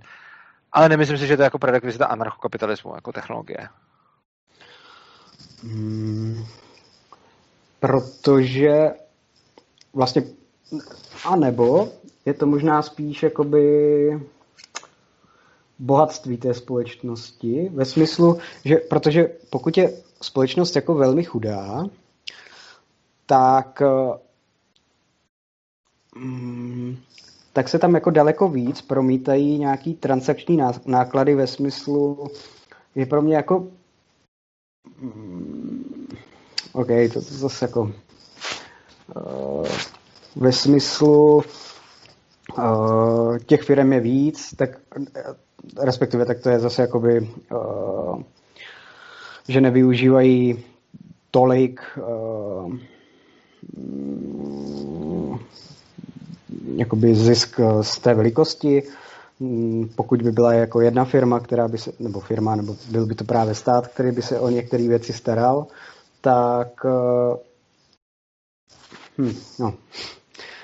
No, já si myslím, že tady je to právě naopak. Zatímco u těch, zatímco u těch technologií jakoby souhlasím s tím, že ty technologie pomáhají uh, té decentralizaci, pomáhají tomu, uh, pomáhají tomu volnému trhu a určitě jako rychlo šíření informací a podobně jako tomu anarchokapitalismu pomůže, uh, tak tady tady si to dokonce ani nemyslím. Tady si naopak myslím, že čím je bohatší společnost, tím spíš si může dovolit stát a neefektivitu. A čím je chudší společnost, tím vlastně víc by potřebovala tu, tu anarchii. Takže tady si dokonce myslím, že co se týče jako majetku, tak si myslím, že tam je, že tam jako čím chudší, tím myslím, že Myslím, že čím chudší společnost, tím víc potřebuje anarchii. Asi takhle. OK. Hmm. A čím bohatší no. společnost, tím spíš si může dovolit státní plejtvání. Protože ono, když prostě tady máme jako, kdy, když tady máme nějaký zdroje, co vyděláváme, a já sice dvě třetiny z toho odezdávám státu, ale na to, abych přežil, mi stejně stačí 5% z toho, co vyprodukuju a těch zbylých 95% nemám na přežití, ale prostě na to, abych se měl dobře, tak z toho můžu jako dát dvě třetiny státu. Ale v mhm. momentě, když žiju ve společnosti, kde prostě jako něco vytvořím a jako ne 5%, ale 50% nebo 80% potřebuji jenom na to, abych přežil, hmm. tak najednou jako už si nemůžu zdaleka tolik vyskakovat a zdaleka nemůžu tomu státu dávat tolik. Ostatně i proto takhle vysoký daně, jako jsou teď, jako nikdy pořádně nebyly, jo, jakože když si vezmeme, že církev vybírala prostě jako nějaký desátky a když si podíváme jako na daně, které byly, který byly jako dřív. Samozřejmě jedna věc je, jako když bylo nevolnictví a otrokářství, tak tam vlastně ta, byla ta daň skoro jako absolutní, jo, protože ten člověk vlastně patřil tomu pánovi, takže jako tam se nedá hovořit moc o daních, ale, ale když se podíváme prostě na nějaký 19. století a podobně, tak bylo jako absolutní, aby, aby jako daně, aby jako někdo, jako aby stát vybíral těm lidem většinu toho, co si vydělají prostě. To, to, to je, jako na, na, to, na to prostě nebylo. A teď to lze, protože ty lidi jsou prostě bohatý a i když jim stát vezme dvě třetiny, tak jim ještě zbyde strašně moc jako zdrojů na to, aby se uživili, to, to moc neřešej a řešej prostě kam pojedou na dovolenou a co si koupí za auto a, a tak podobně. Mm-hmm. A, a nemyslíš si, že kapitalismus vlastně jakoby, nebo takhle, toto je jako, OK, tohle chápu, a když vezmeme jako kapitalismus, který vlastně tíhne, nebo souhlasíš s tím, že kapitalismus uh, v podstatě jako otvírá nůžky mezi chudými a bohatými, s tím, že jako chápu, že uh, v podstatě na tom vydělávají všichni, takže všichni jdou nahoru, ale zároveň jakoby ty nůžky se asi mezi nimi otvírají. To asi... Uh, nevím, jde o to, že určitě na to, aby se tvořilo ve společnosti bohatství, tak proces tvorby bohatství ve společnosti inherentně přináší nerovnost. Tohle jsem vysvětloval na více přednáškách a nechci to tady asi úplně opakovat, abych se do toho nezabřel. Nebo jako ne, můžu, okay, jako, okay, okay, já jenom jako... Ale to ještě není celá odpověď. Zase stát vytváří na spoustě místech jako nerovnost. Jo? Protože stát zase, a to je určitě pravda, mnohem víc uh, pomáhá těm bohatým než těm chudým. Jo, jo, stát okay, obecně okay. víc odírá ty chudý, což znamená, že jak kapitalismus, tak stát nějakýma způsobama otevírají nůžky mezi bohatýma a chudejma, až na to, že kapitalismus to spíš dělá tak, že umožňuje těm bohatým rychleji zbohatnout a ten stát dělá spíš to, že hodně poškozuje ty chudí víc než ty bohatý. Jo, takže myslím si, že i státy kapitalismus způsobují rozvírání těch nůžek. Mm-hmm. Kapitalismus tím, že bohatí rychleji zbohatnou a stát tím, že uh, chudí bohatnou pomaleji, bych tak spíš. Jako, respektive všichni, jo. ale na ty chudí to dopadá víc. A nedokážu úplně asi říct obecně, jak to je, protože ono záleží asi na tom, jak který stát a co přesně se v té společnosti děje. Ale myslím si, že prostě ty nůžky se nějak jako budou otevírat v tom i v tom, no. Jo. Jako, uh, to, co, na co jsem chtěl potom jakoby s tímhle navázat je, pokud, uh, pokud byste teda jako uh, jsme si řekli, že se ty nůžky nějakým způsobem otvírají, jestli potom jako nedojdeme k momentu, kdy ti chudí si řeknou, hele, sedu na to, prostě se mě vyplatí zautočit na toho bohatého, protože už, už s tím získám víc, než, uh, Myslím si, že tohleto rozhodnutí není, eh, myslím si, že tohleto rozhodnutí není, nezáleží tak moc na relativním rozdílu těch bohatství, jako na absolutním rozdílu těch bohatství. Uh, myslím, nebo ne, na, ne, no, jsem řekl to... rozdílu, ale to jsem řekl něco chybně, já jsem myslel. Spíš než na relativním rozdílu bohatství, to bude záviset na absolutním bohatství toho chudšího. Jinými slovy, uh, chudší, který reálně nebude mít co jíst, uh, budou mu děti umírat uh, prostě na nemoci, Eh, budou mu tam prostě, bude prostě reálně, nebude moc nakrmit rodinu a bude vidět, jak jeho blízký umírají, mm-hmm. tak tenhle chudej bude docela ochotně zaútočit i na někoho, kdo není zas tak o tolik bohatší, protože sice bude riskovat třeba svůj život a třeba životy své rodiny, ale oni už jsou stejně tak jako riskovaný, což znamená, že ten člověk si zdaleka tolik nepohorší. A takový no. člověk, který mu bude úplně jako umírat rodina a bude na to potřebovat prostě nějaký zdroje, aby je zachránil, tak klidně zautočí na někoho, kdo je třeba jenom desetkrát bohatší než on. Mm-hmm. A oproti tomu ale člověk, který bude prostě mít jako eh, teplo, světlo, dům, internet, bazén, dovolenou, eh, prostě dostatek zábavy, volného času a bude si žít, jako si žijeme my, tak tenhle ten člověk bude mít mnohem menší motivaci podle mě zautočit i na někoho, kdo bude třeba milionkrát bohatší než on, protože jako já když si představím sebe a mojí motivaci, ale jako tak to, to není jenom na mě, prostě obecně motivace člověka jít do války a ztratit všechno a umřít a zabít svoje blízký, tak ta podle mě nebude až tak dalece záviset na tom, jaký je poměr majetku jeho a majetku souseda, ale bude daleko víc záviset na tom, jaká je absolutní výše majetku jeho. Mm. Mm.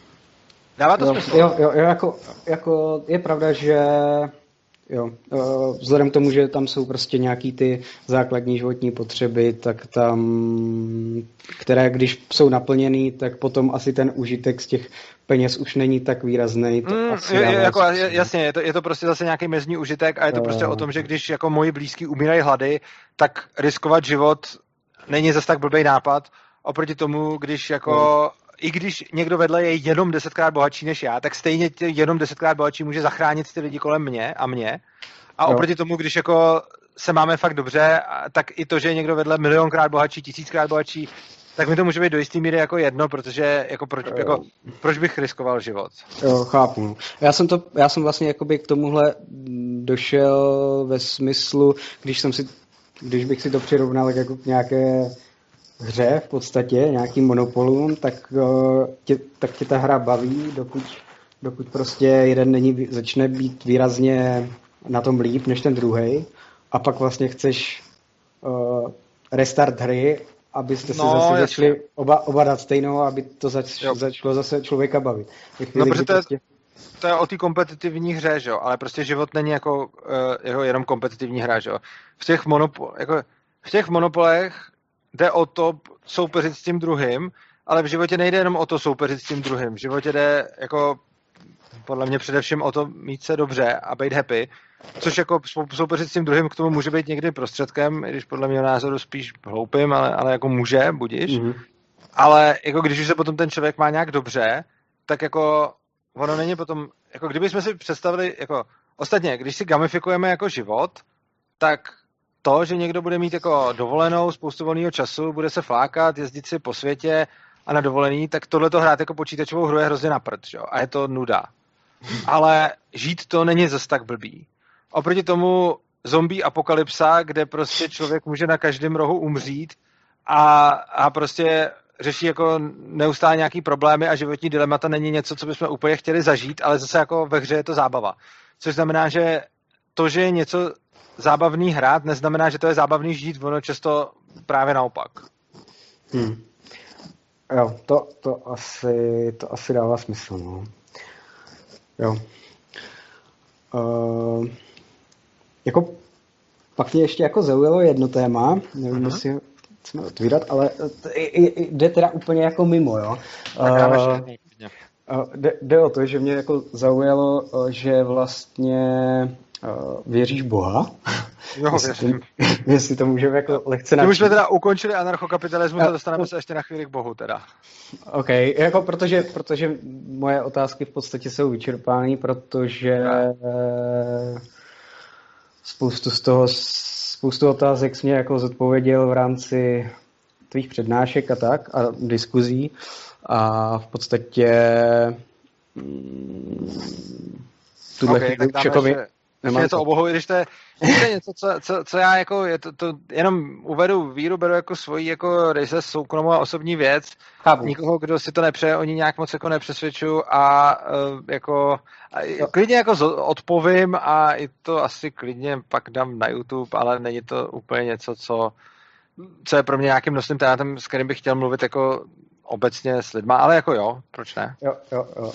Uh, jako jde mě, jde mě totiž o to, že mě jako velice baví, jak uh, zvládáš jako argumentační diskuze a, a tohle je vlastně jako téma, ve kterém vidím nějaký jako potenciál, kdyby jsme se mohli střetnout, což okay. toho anarchokapitalismu jako uh, jsem tolik příležitostí neměl, mm-hmm. tak, tak to beru jako spíš takové jako argumentační cvičení, než, okay. uh, než, než aby jsme to brali nějak moc osobně, nebo tak.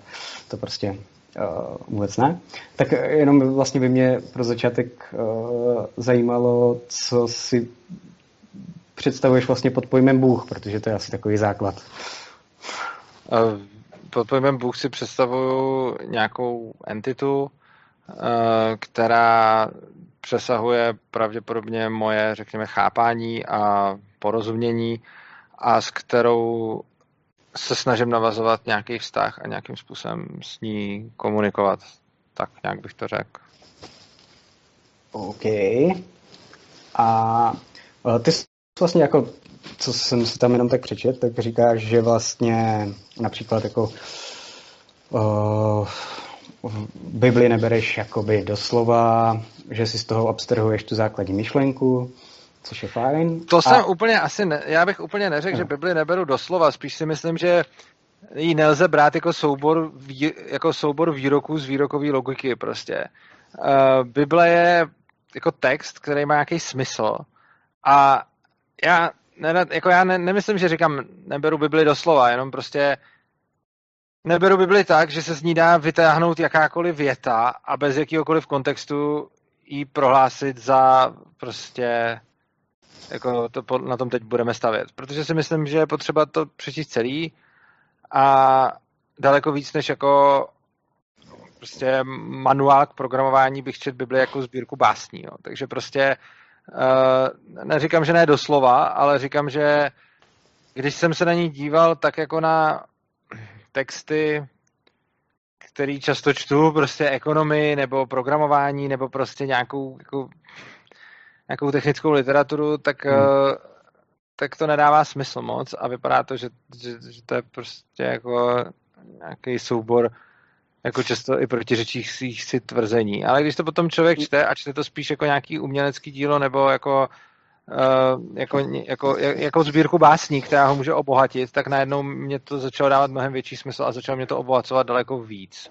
Čili jsem, jako nemám rád takový ty jako souboje veršů z Bible, kdy někdo řekne jeden verš a druhý mu na to odpoví druhý verš a ten na to řekne další verš. To, to mi nedává moc smysl, protože si myslím, že ta kniha je potřeba ji vnímat jako celek. Uh, jo, jako myslím si, že to v podstatě asi řekl asi to stejný, jako že nebereš do slova, ale OK. Já si to nemyslím, ale OK. Dobře, OK. Uh, ale tak to nechme být. Um, nicméně ty jako vlastně tam něco psal ve smyslu, že hlavní myšlenku, co si z toho bereš, je, uh, že něco ve smyslu, uh, že je důležité milovat Boha a být slušný k lidem, něco, něco takového? No, třeba takový dvě, dvě, dvě poslání, no, řekněme. Okay. To, to bych no, tak viděl, jako by okay. být dobrým člověkem a být dobrý k ostatním, neubližovat a, a, a, a milovat Boha a jo, no, to si myslím. Jo. Okay.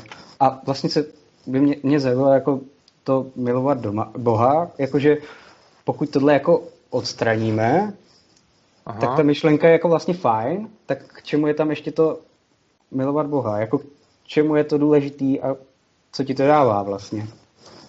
No, pro mě osobně, jako, že já rozhodně neříkám, že no. když o to odstraním tu myšlenku, že ten zbytek není fajn, on jako je fajn.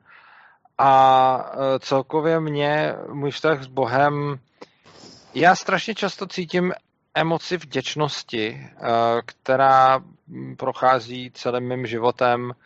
E, řekněme, že jsem strašně vděčný za to, kde žiju, na jakém místě žiju. Jsem strašně vděčný za život, který jsem dostal. Jsem strašně vděčný za to, jaký mě obklopují lidi. Jsem strašně vděčný za to, mm, co v životě mám, za to, co v životě můžu mít. Jsem strašně vděčný za to, že žiju v nějakém úžasném prostě prostoru, v nějak, na nějaký jako planetě, mm-hmm. v nějakém prostředí, kde fungují nějaký pravidla, který člověk může pochopit a jsem vděčný, že mám tu, eh, že mám tu mysl, kterou můžu ty věci nějakým způsobem predikovat, pracovat s nima, utvářet. Baví mě to. Život je pro mě obrovská hra a jsem strašně vděčný za to, že tady můžu být.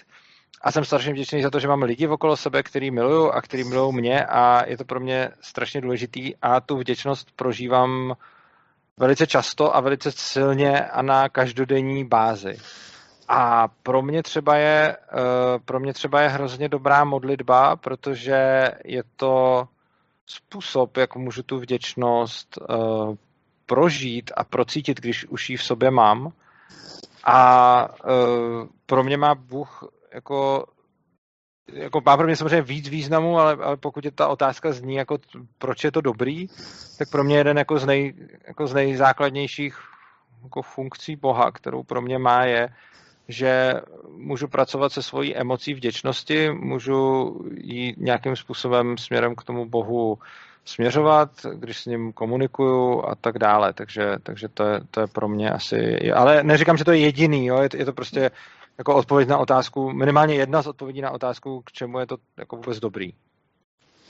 OK, ty, okay. tak já jenom to zkusím říct svými slovy, jestli jsem to pochopil správně. Mm. Takže ty, ty v podstatě cítíš nějakou vděčnost a aby si měl vlastně ke komu nebo čemu, aby ke komu, měl ke komu cítit, tak jsi vlastně vytvořil nějakou uh, entitu, uh, ke které tuhle vděčnost jako vztahuješ? To super nemyslím. Já si myslím, já věřím tomu, jako samozřejmě to nemůžu nikdy vědět, protože to bych byl vědící a nevěřící, ale já věřím tomu, že, že ta entita tady je a existuje, takže uh, jako takhle, ta, entita... já věřím tomu, že Bůh okay. existuje a uh, důvod, proč je dobrý mít s ním dobrý vztah, je ten, že mu zároveň můžu být vděčný za, za spoustu věcí, jo? takže já jsem spíš odpovídal na, jako ta, tam bylo jako, že v Bibli, jako když svými slovy řeknu co, tak je to jako o dobrém vztahu k bližnímu a dobrým vztahu k Bohu a otázka zněla, k čemu je dobrý, dobrý vztah k Bohu. Já jsem neodpovídal na to, že jsem si vytvořil Boha, já si nemyslím, že jsem si vytvořil Boha, já si myslím, že Bůh už tady byl, ale ten dobrý vztah s ním je dobrý proto, že se k němu můžu modlit a nějakým způsobem s ním komunikovat, byť samozřejmě Uh, nemám jak dokázat, že to není jednostranná komunikace a že se mi to celý neodehrává jenom v hlavě. To je samozřejmě jako, mm, to je samozřejmě jako vysvětlení, který nelze vyvrátit ani potvrdit. To je nějaký můj okay. emoční prožitek. Okay, okay. Takže pokud eh, tady Bůh je a byl, tak eh, jak se vlastně projevuje, že tady Bůh je? No, já si myslím, že mě, já si myslím, že mě se projevuje právě, mě, jako pro mě se projevuje v těch v těch eh, v nějakých prožitcích, který, eh, v nějakých těch prožitcích, který mám. Plus samozřejmě je dost možné, že se projevil třeba tím, že dal vzniknout tomu všemu, co tady je a tak dále, ale jako, jako je, je to možný. Jako, že dal vzniknout celému vesmíru. Třeba vesmíru, jo. OK. Uh, a jaký vztah máš jakoby k jiným náboženství? Proč myslí, že zrovna ten tvůj Bůh, ten křesťanský Bůh teda, je zrovna ten pravý Bůh. Mám ve skrze pozitivní vlastnosti ke všem náboženstvím a ne, teda jako, nebo ne ke všem, ale jako mám třeba velice pozitivní vztah k buddhismu, uh, ten mám hodně rád a zejména poslední dobou se s ním hodně zžívám, začínám nějak třeba trošku meditovat a podobně. Uh, potom a mám, já, já nevím, potom mám nějaký docela pozitivní vztah k židovství. A myslíš, Islámu že... asi tak pozitivní vztah nemám, tak... Uh, a myslíš, že ty náboženství jsou jako v sobě, k sobě kompatibilní? Uh, který? No já nevím, tady tyhle, co jsi jmenoval třeba. Čtyři největší, no, kompatibilní. No tak uh, židovství a křesťanství jsou, jako pocházejí ze stejného vlastně základu, ten islám pak v podstatě taky kompatibilní, záleží, co se tím myslí. Jako každý z nich potom má nějaký jiný výklad čehosi, takže prostě mají nějaký jiný názory na mesiáše, mají, mají nějaký jiný názory na proroky, ale tak nějak vycházejí ze společného základu a potom se začínají, potom se začínají větvit. A buddhismus ten je o hodně jiný než, než všechny tyhle ty tři náboženství. Ten k tomu podle mě přistupuje, eh, ten k tomu celému přistupuje podle mě, eh, podle mě úplně jako jinak, no. A no. nevím, jestli kompatibilní, ono strašně záleží, jako uh, ono záleží, co, co bereme za to náboženství. Kdybychom to brali jako přesně, kdyby to byl soubor nějakých logických výroků, tak potom jako můžu říct, jestli jsou vzájemně konzistentní nebo nejsou. Ale uh, potom jako to, jestli jsou jako kompatibilní, záleží na tom, jakýho vezmeme zrovna vyznavače týči oný víry. Jo? Jako jsou některý lidi, kteří by ty ostatní nejradši pobili jenom za to, že věří něčemu jinému a kteří jsou absolutně netolerantní. A pak máme lidi, kteří jako věří něčemu a zároveň se mají rádi s těma, z té ostatní víry a naopak třeba svůj náboženský rozhled uh, jako rozšiřují tím, že spolu nějakým způsobem třeba tu víru sdílejí a podobně. Takže znám třeba jako křesťany, kteří mají hodně blízko k židům, znám židy, kteří mají blízko ke křesťanům. Já osobně mám hodně blízko k buddhismu. Moje manželka je buddhistka a zároveň má hodně blízko ke, ke křesťanství. Jo. Takže uh, jako v tomhle směru kompatibilní asi jsou, protože uh, můžou člověka obohacovat. Mě určitě obohacuje křesťanství i buddhismus. No, je tak jde mě o to, že třeba buddhismus má prostě jinýho boha, takže souhlasíš s tím, že jsou třeba jako, je těch bohů víc, nebo že vlastně všichni mluví o tom stejném jednom bohu, jenom z jiného úhlu pohledu? Já si teď nejsem úplně jistý, jakýho, jakýho má buddhismus boha, nebo já jsem možná teď v tom trochu, e, jako ne, můžu nějak vědět víc, nebo ne, nějak mě zmátlo tvrzení, že buddhismus má jinýho boha. Co to, co to znamená? Nemá? no já ne, ne, nemyslím si, že má buddhismus jiného boha. Nebo jako, eh, to, to bylo jenom tip, nebo to, eh, já jsem teď trochu zmatený. Teď, teďka jsi trošku znervoznil, já jsem myslel... Buddhismus přece nemá žádného boha, ne?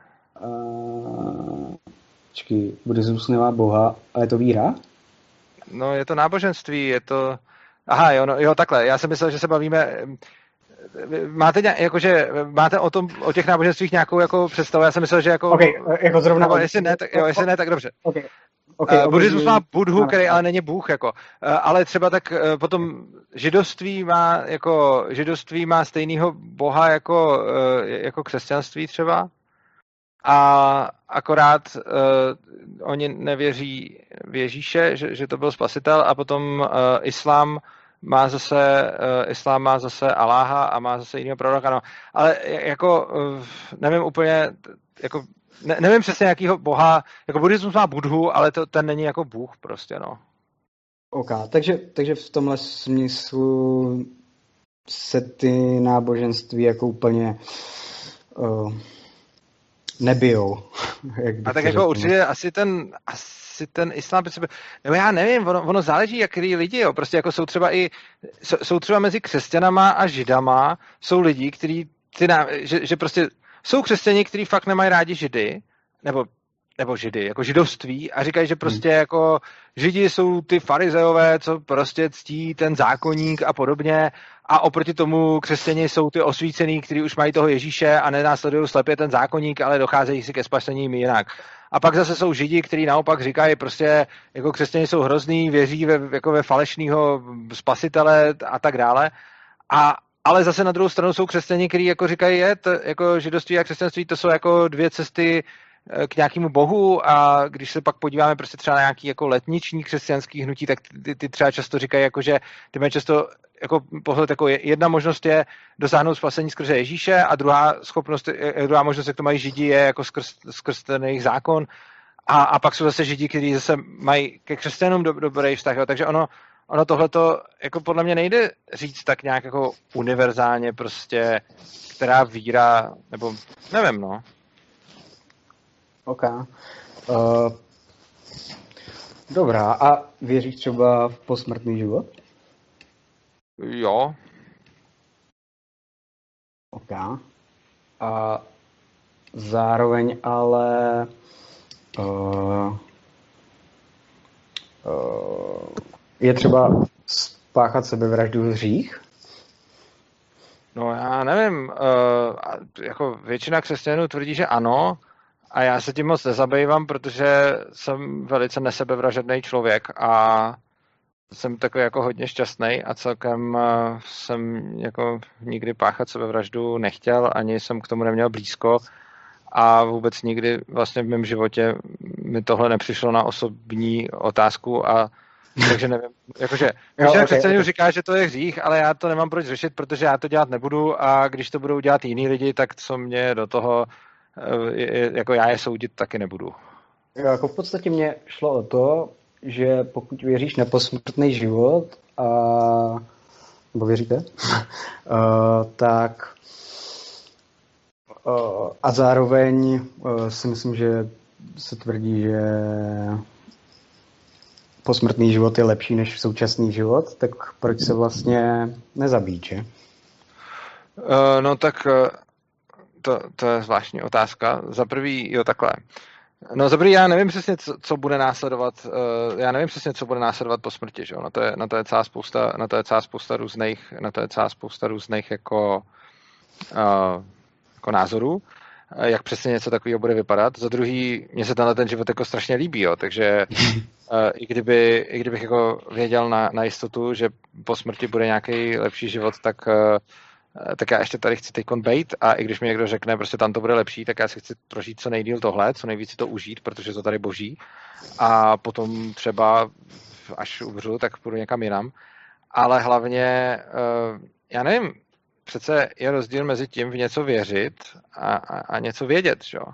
Já věřím v nějaké věci, ale přece já je nevím, to bych byl vědící, to bych nebyl věřící. Hmm. A tak já nemůžu s tím nakládat, jako kdyby to tak bylo. Navíc, jako když bych tímhle tím směrem šel, tak sebevražda obecně, křesťani sebevraždu berou jako hřích. Eh, já ji tak neberu, protože jsem na tím nikdy ne, že jsem to nikdy jako, já neříkám, že ji tak neberu, já neříkám ani, že ji tak beru, ani, že tak neberu, prostě jsem nikdy nepřemýšlel, jestli sebevražda je hřích, jenom vím, že obecně křesťani říkají, že sebevražda je hřích a rozhodně Bible nás nenavádí k tomu, aby jsme nějakým způsobem uh, se zabíjeli, naopak nás Bible vede jako k životu a vede nás k tomu, aby jsme nějakým způsobem tady na tomhle světě žili dobře a prostě jako, nevím no. Mm-hmm. A... a jako obecně podle křesťanů sebevražda je hřích, no. Okay. A, a věříš v evoluci? Nebo věříš? Jo, jo, jo.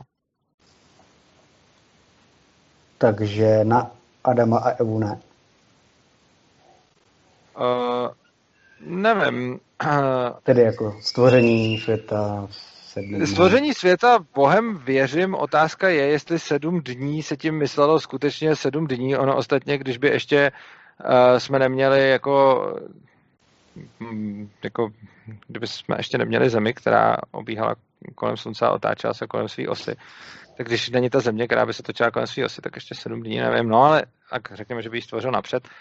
Ale uh, já nevím, já si spíš myslím, že já si spíš myslím, že uh, jako těch sedm dní nemuselo nutně znamenat jako sedm dní ve smyslu 7x24 hodin. Ale, ale zároveň mm, no ale tam se tvrdí, nebo mm, se tvrdí, že člověk v podstatě, že on stvořil člověka a ne, že člověk se vyvinul ze zvířete. No, tam se, tvoří, tam, se, tam se tvrdí, že na počátku bylo nějaký slovo a to slovo bylo Bůh. A tohle to může znamenat, eh, tohle to může znamenat eh, celou, tohle to může znamenat eh, celou spoustu věcí. Mně osobně se líbí, že tím v podstatě říká, že napřed byla myšlenka a potom byla hmota, což je něco, co samozřejmě nevím, jestli tak bylo nebo nebylo, ale líbí se mi to, ta, ta představa. A co se týče nějakého, co se týče nějakého potom vývoje toho, eh, jak stvořil zemi, co, co, co dělá první den, co dělá druhý den, tak eh, ono to může být, on to může být svým způsobem, jako, on to může být svým způsobem popis evoluce, že jo? Protože, protože vlastně je tam nějaký stvoření napřed nějakých jako fyzických věcí, že jo, potom, potom je tam stvoření prostě nějakých jako organických věcí a tak dále. A eh, jako nevím, oso, osobně si myslím, že to, že to může být způsob, že to může být hodně barvitý a hodně, jak jsem říkal, že tu Bibli čtu jako že to Bibli mhm. čtu, řekněme, jako prostě poezie nebo něco takového, tak to může být uh, hodně barvitý uh, způsob uh, popisu té evoluce, že jo.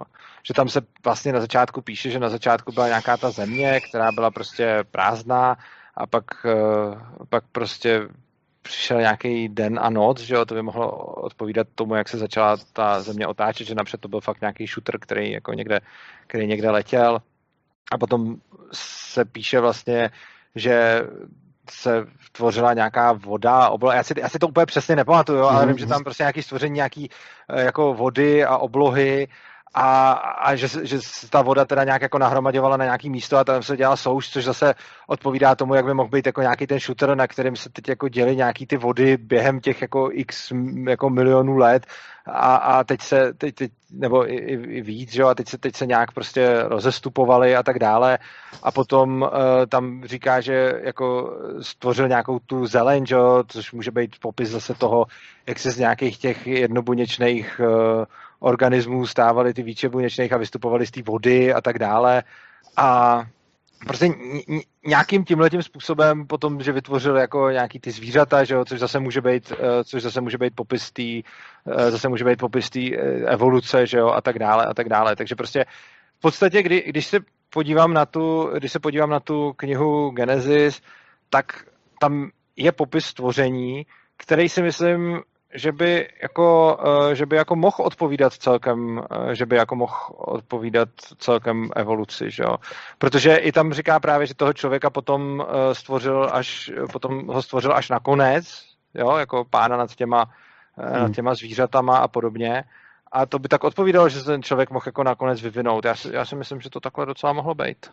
Ok.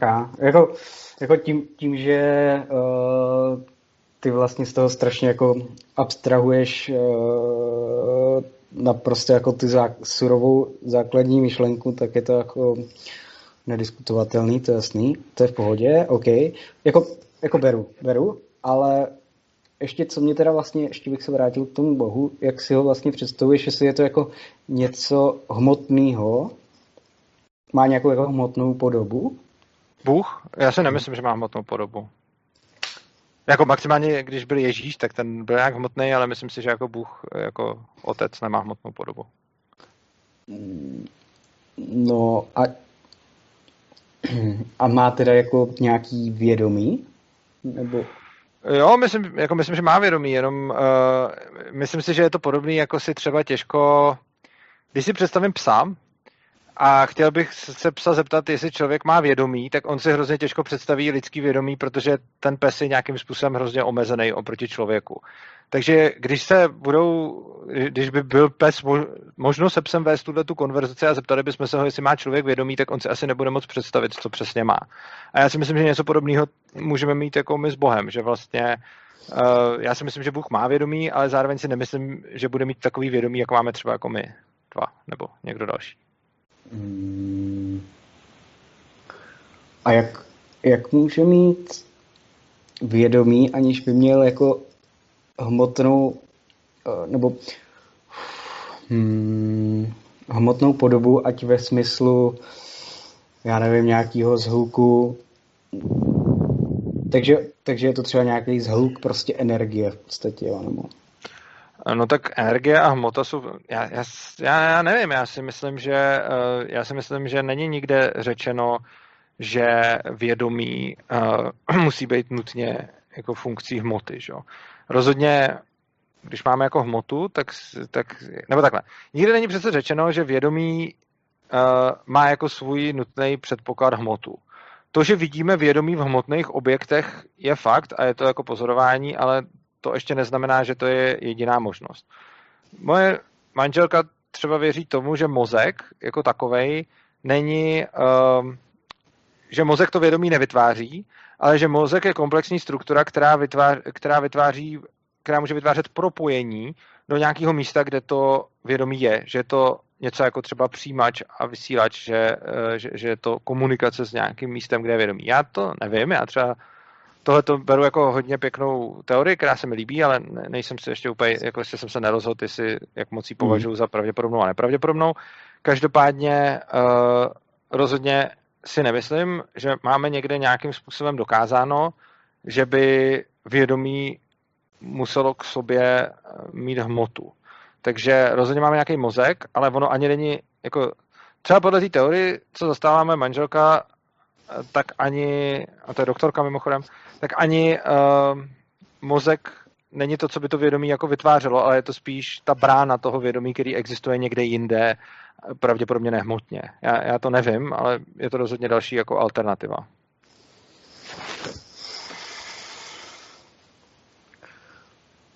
Hmm. Hmm.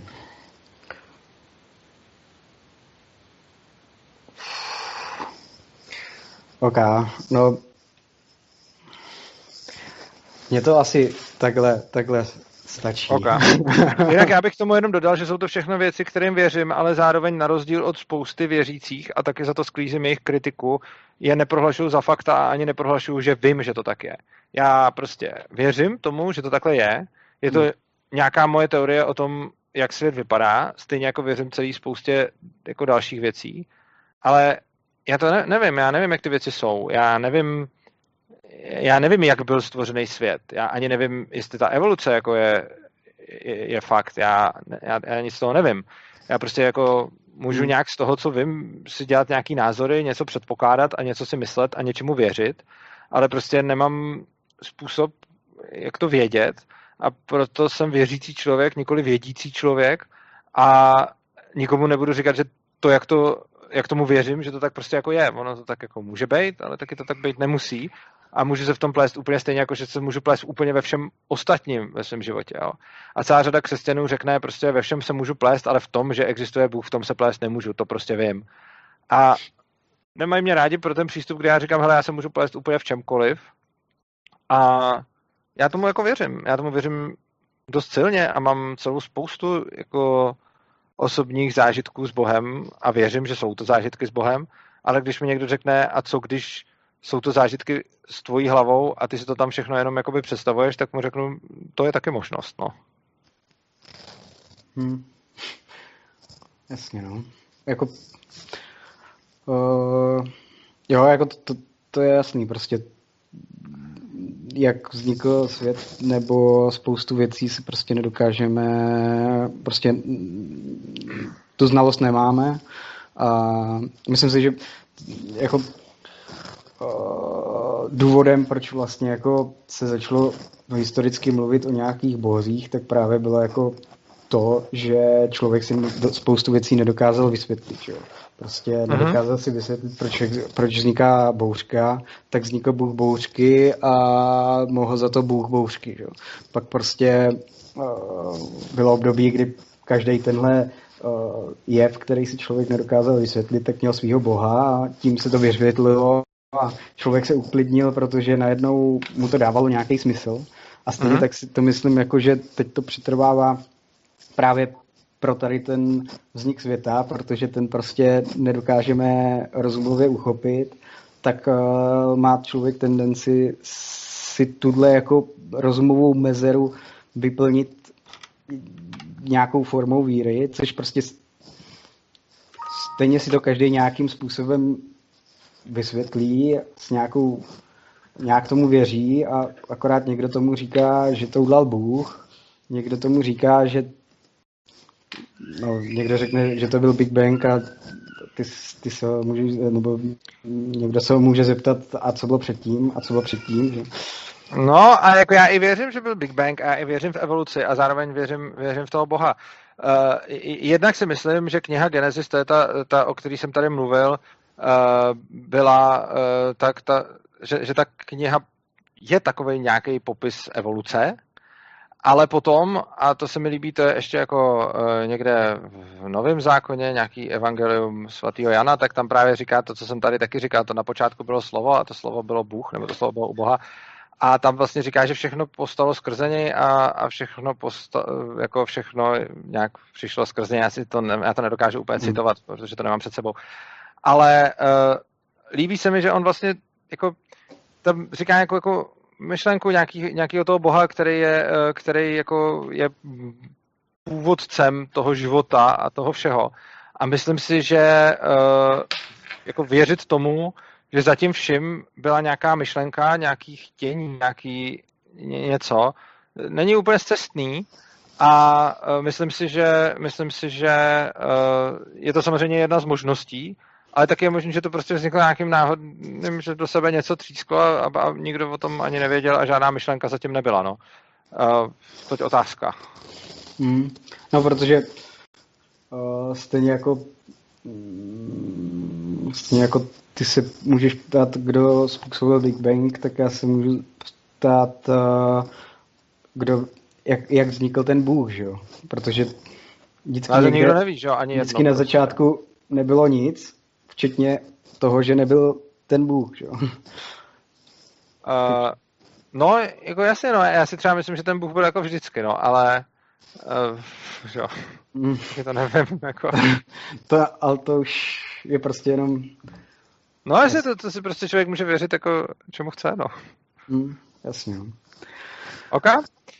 Tak já děkuji moc eh, za, za příjemný rozhovor. Bylo to hmm. fajn. A děkuji teda za uh, svolení ho zveřejnit. Doufám, že pořád platí. Uh, asi může být, no. Dobrá.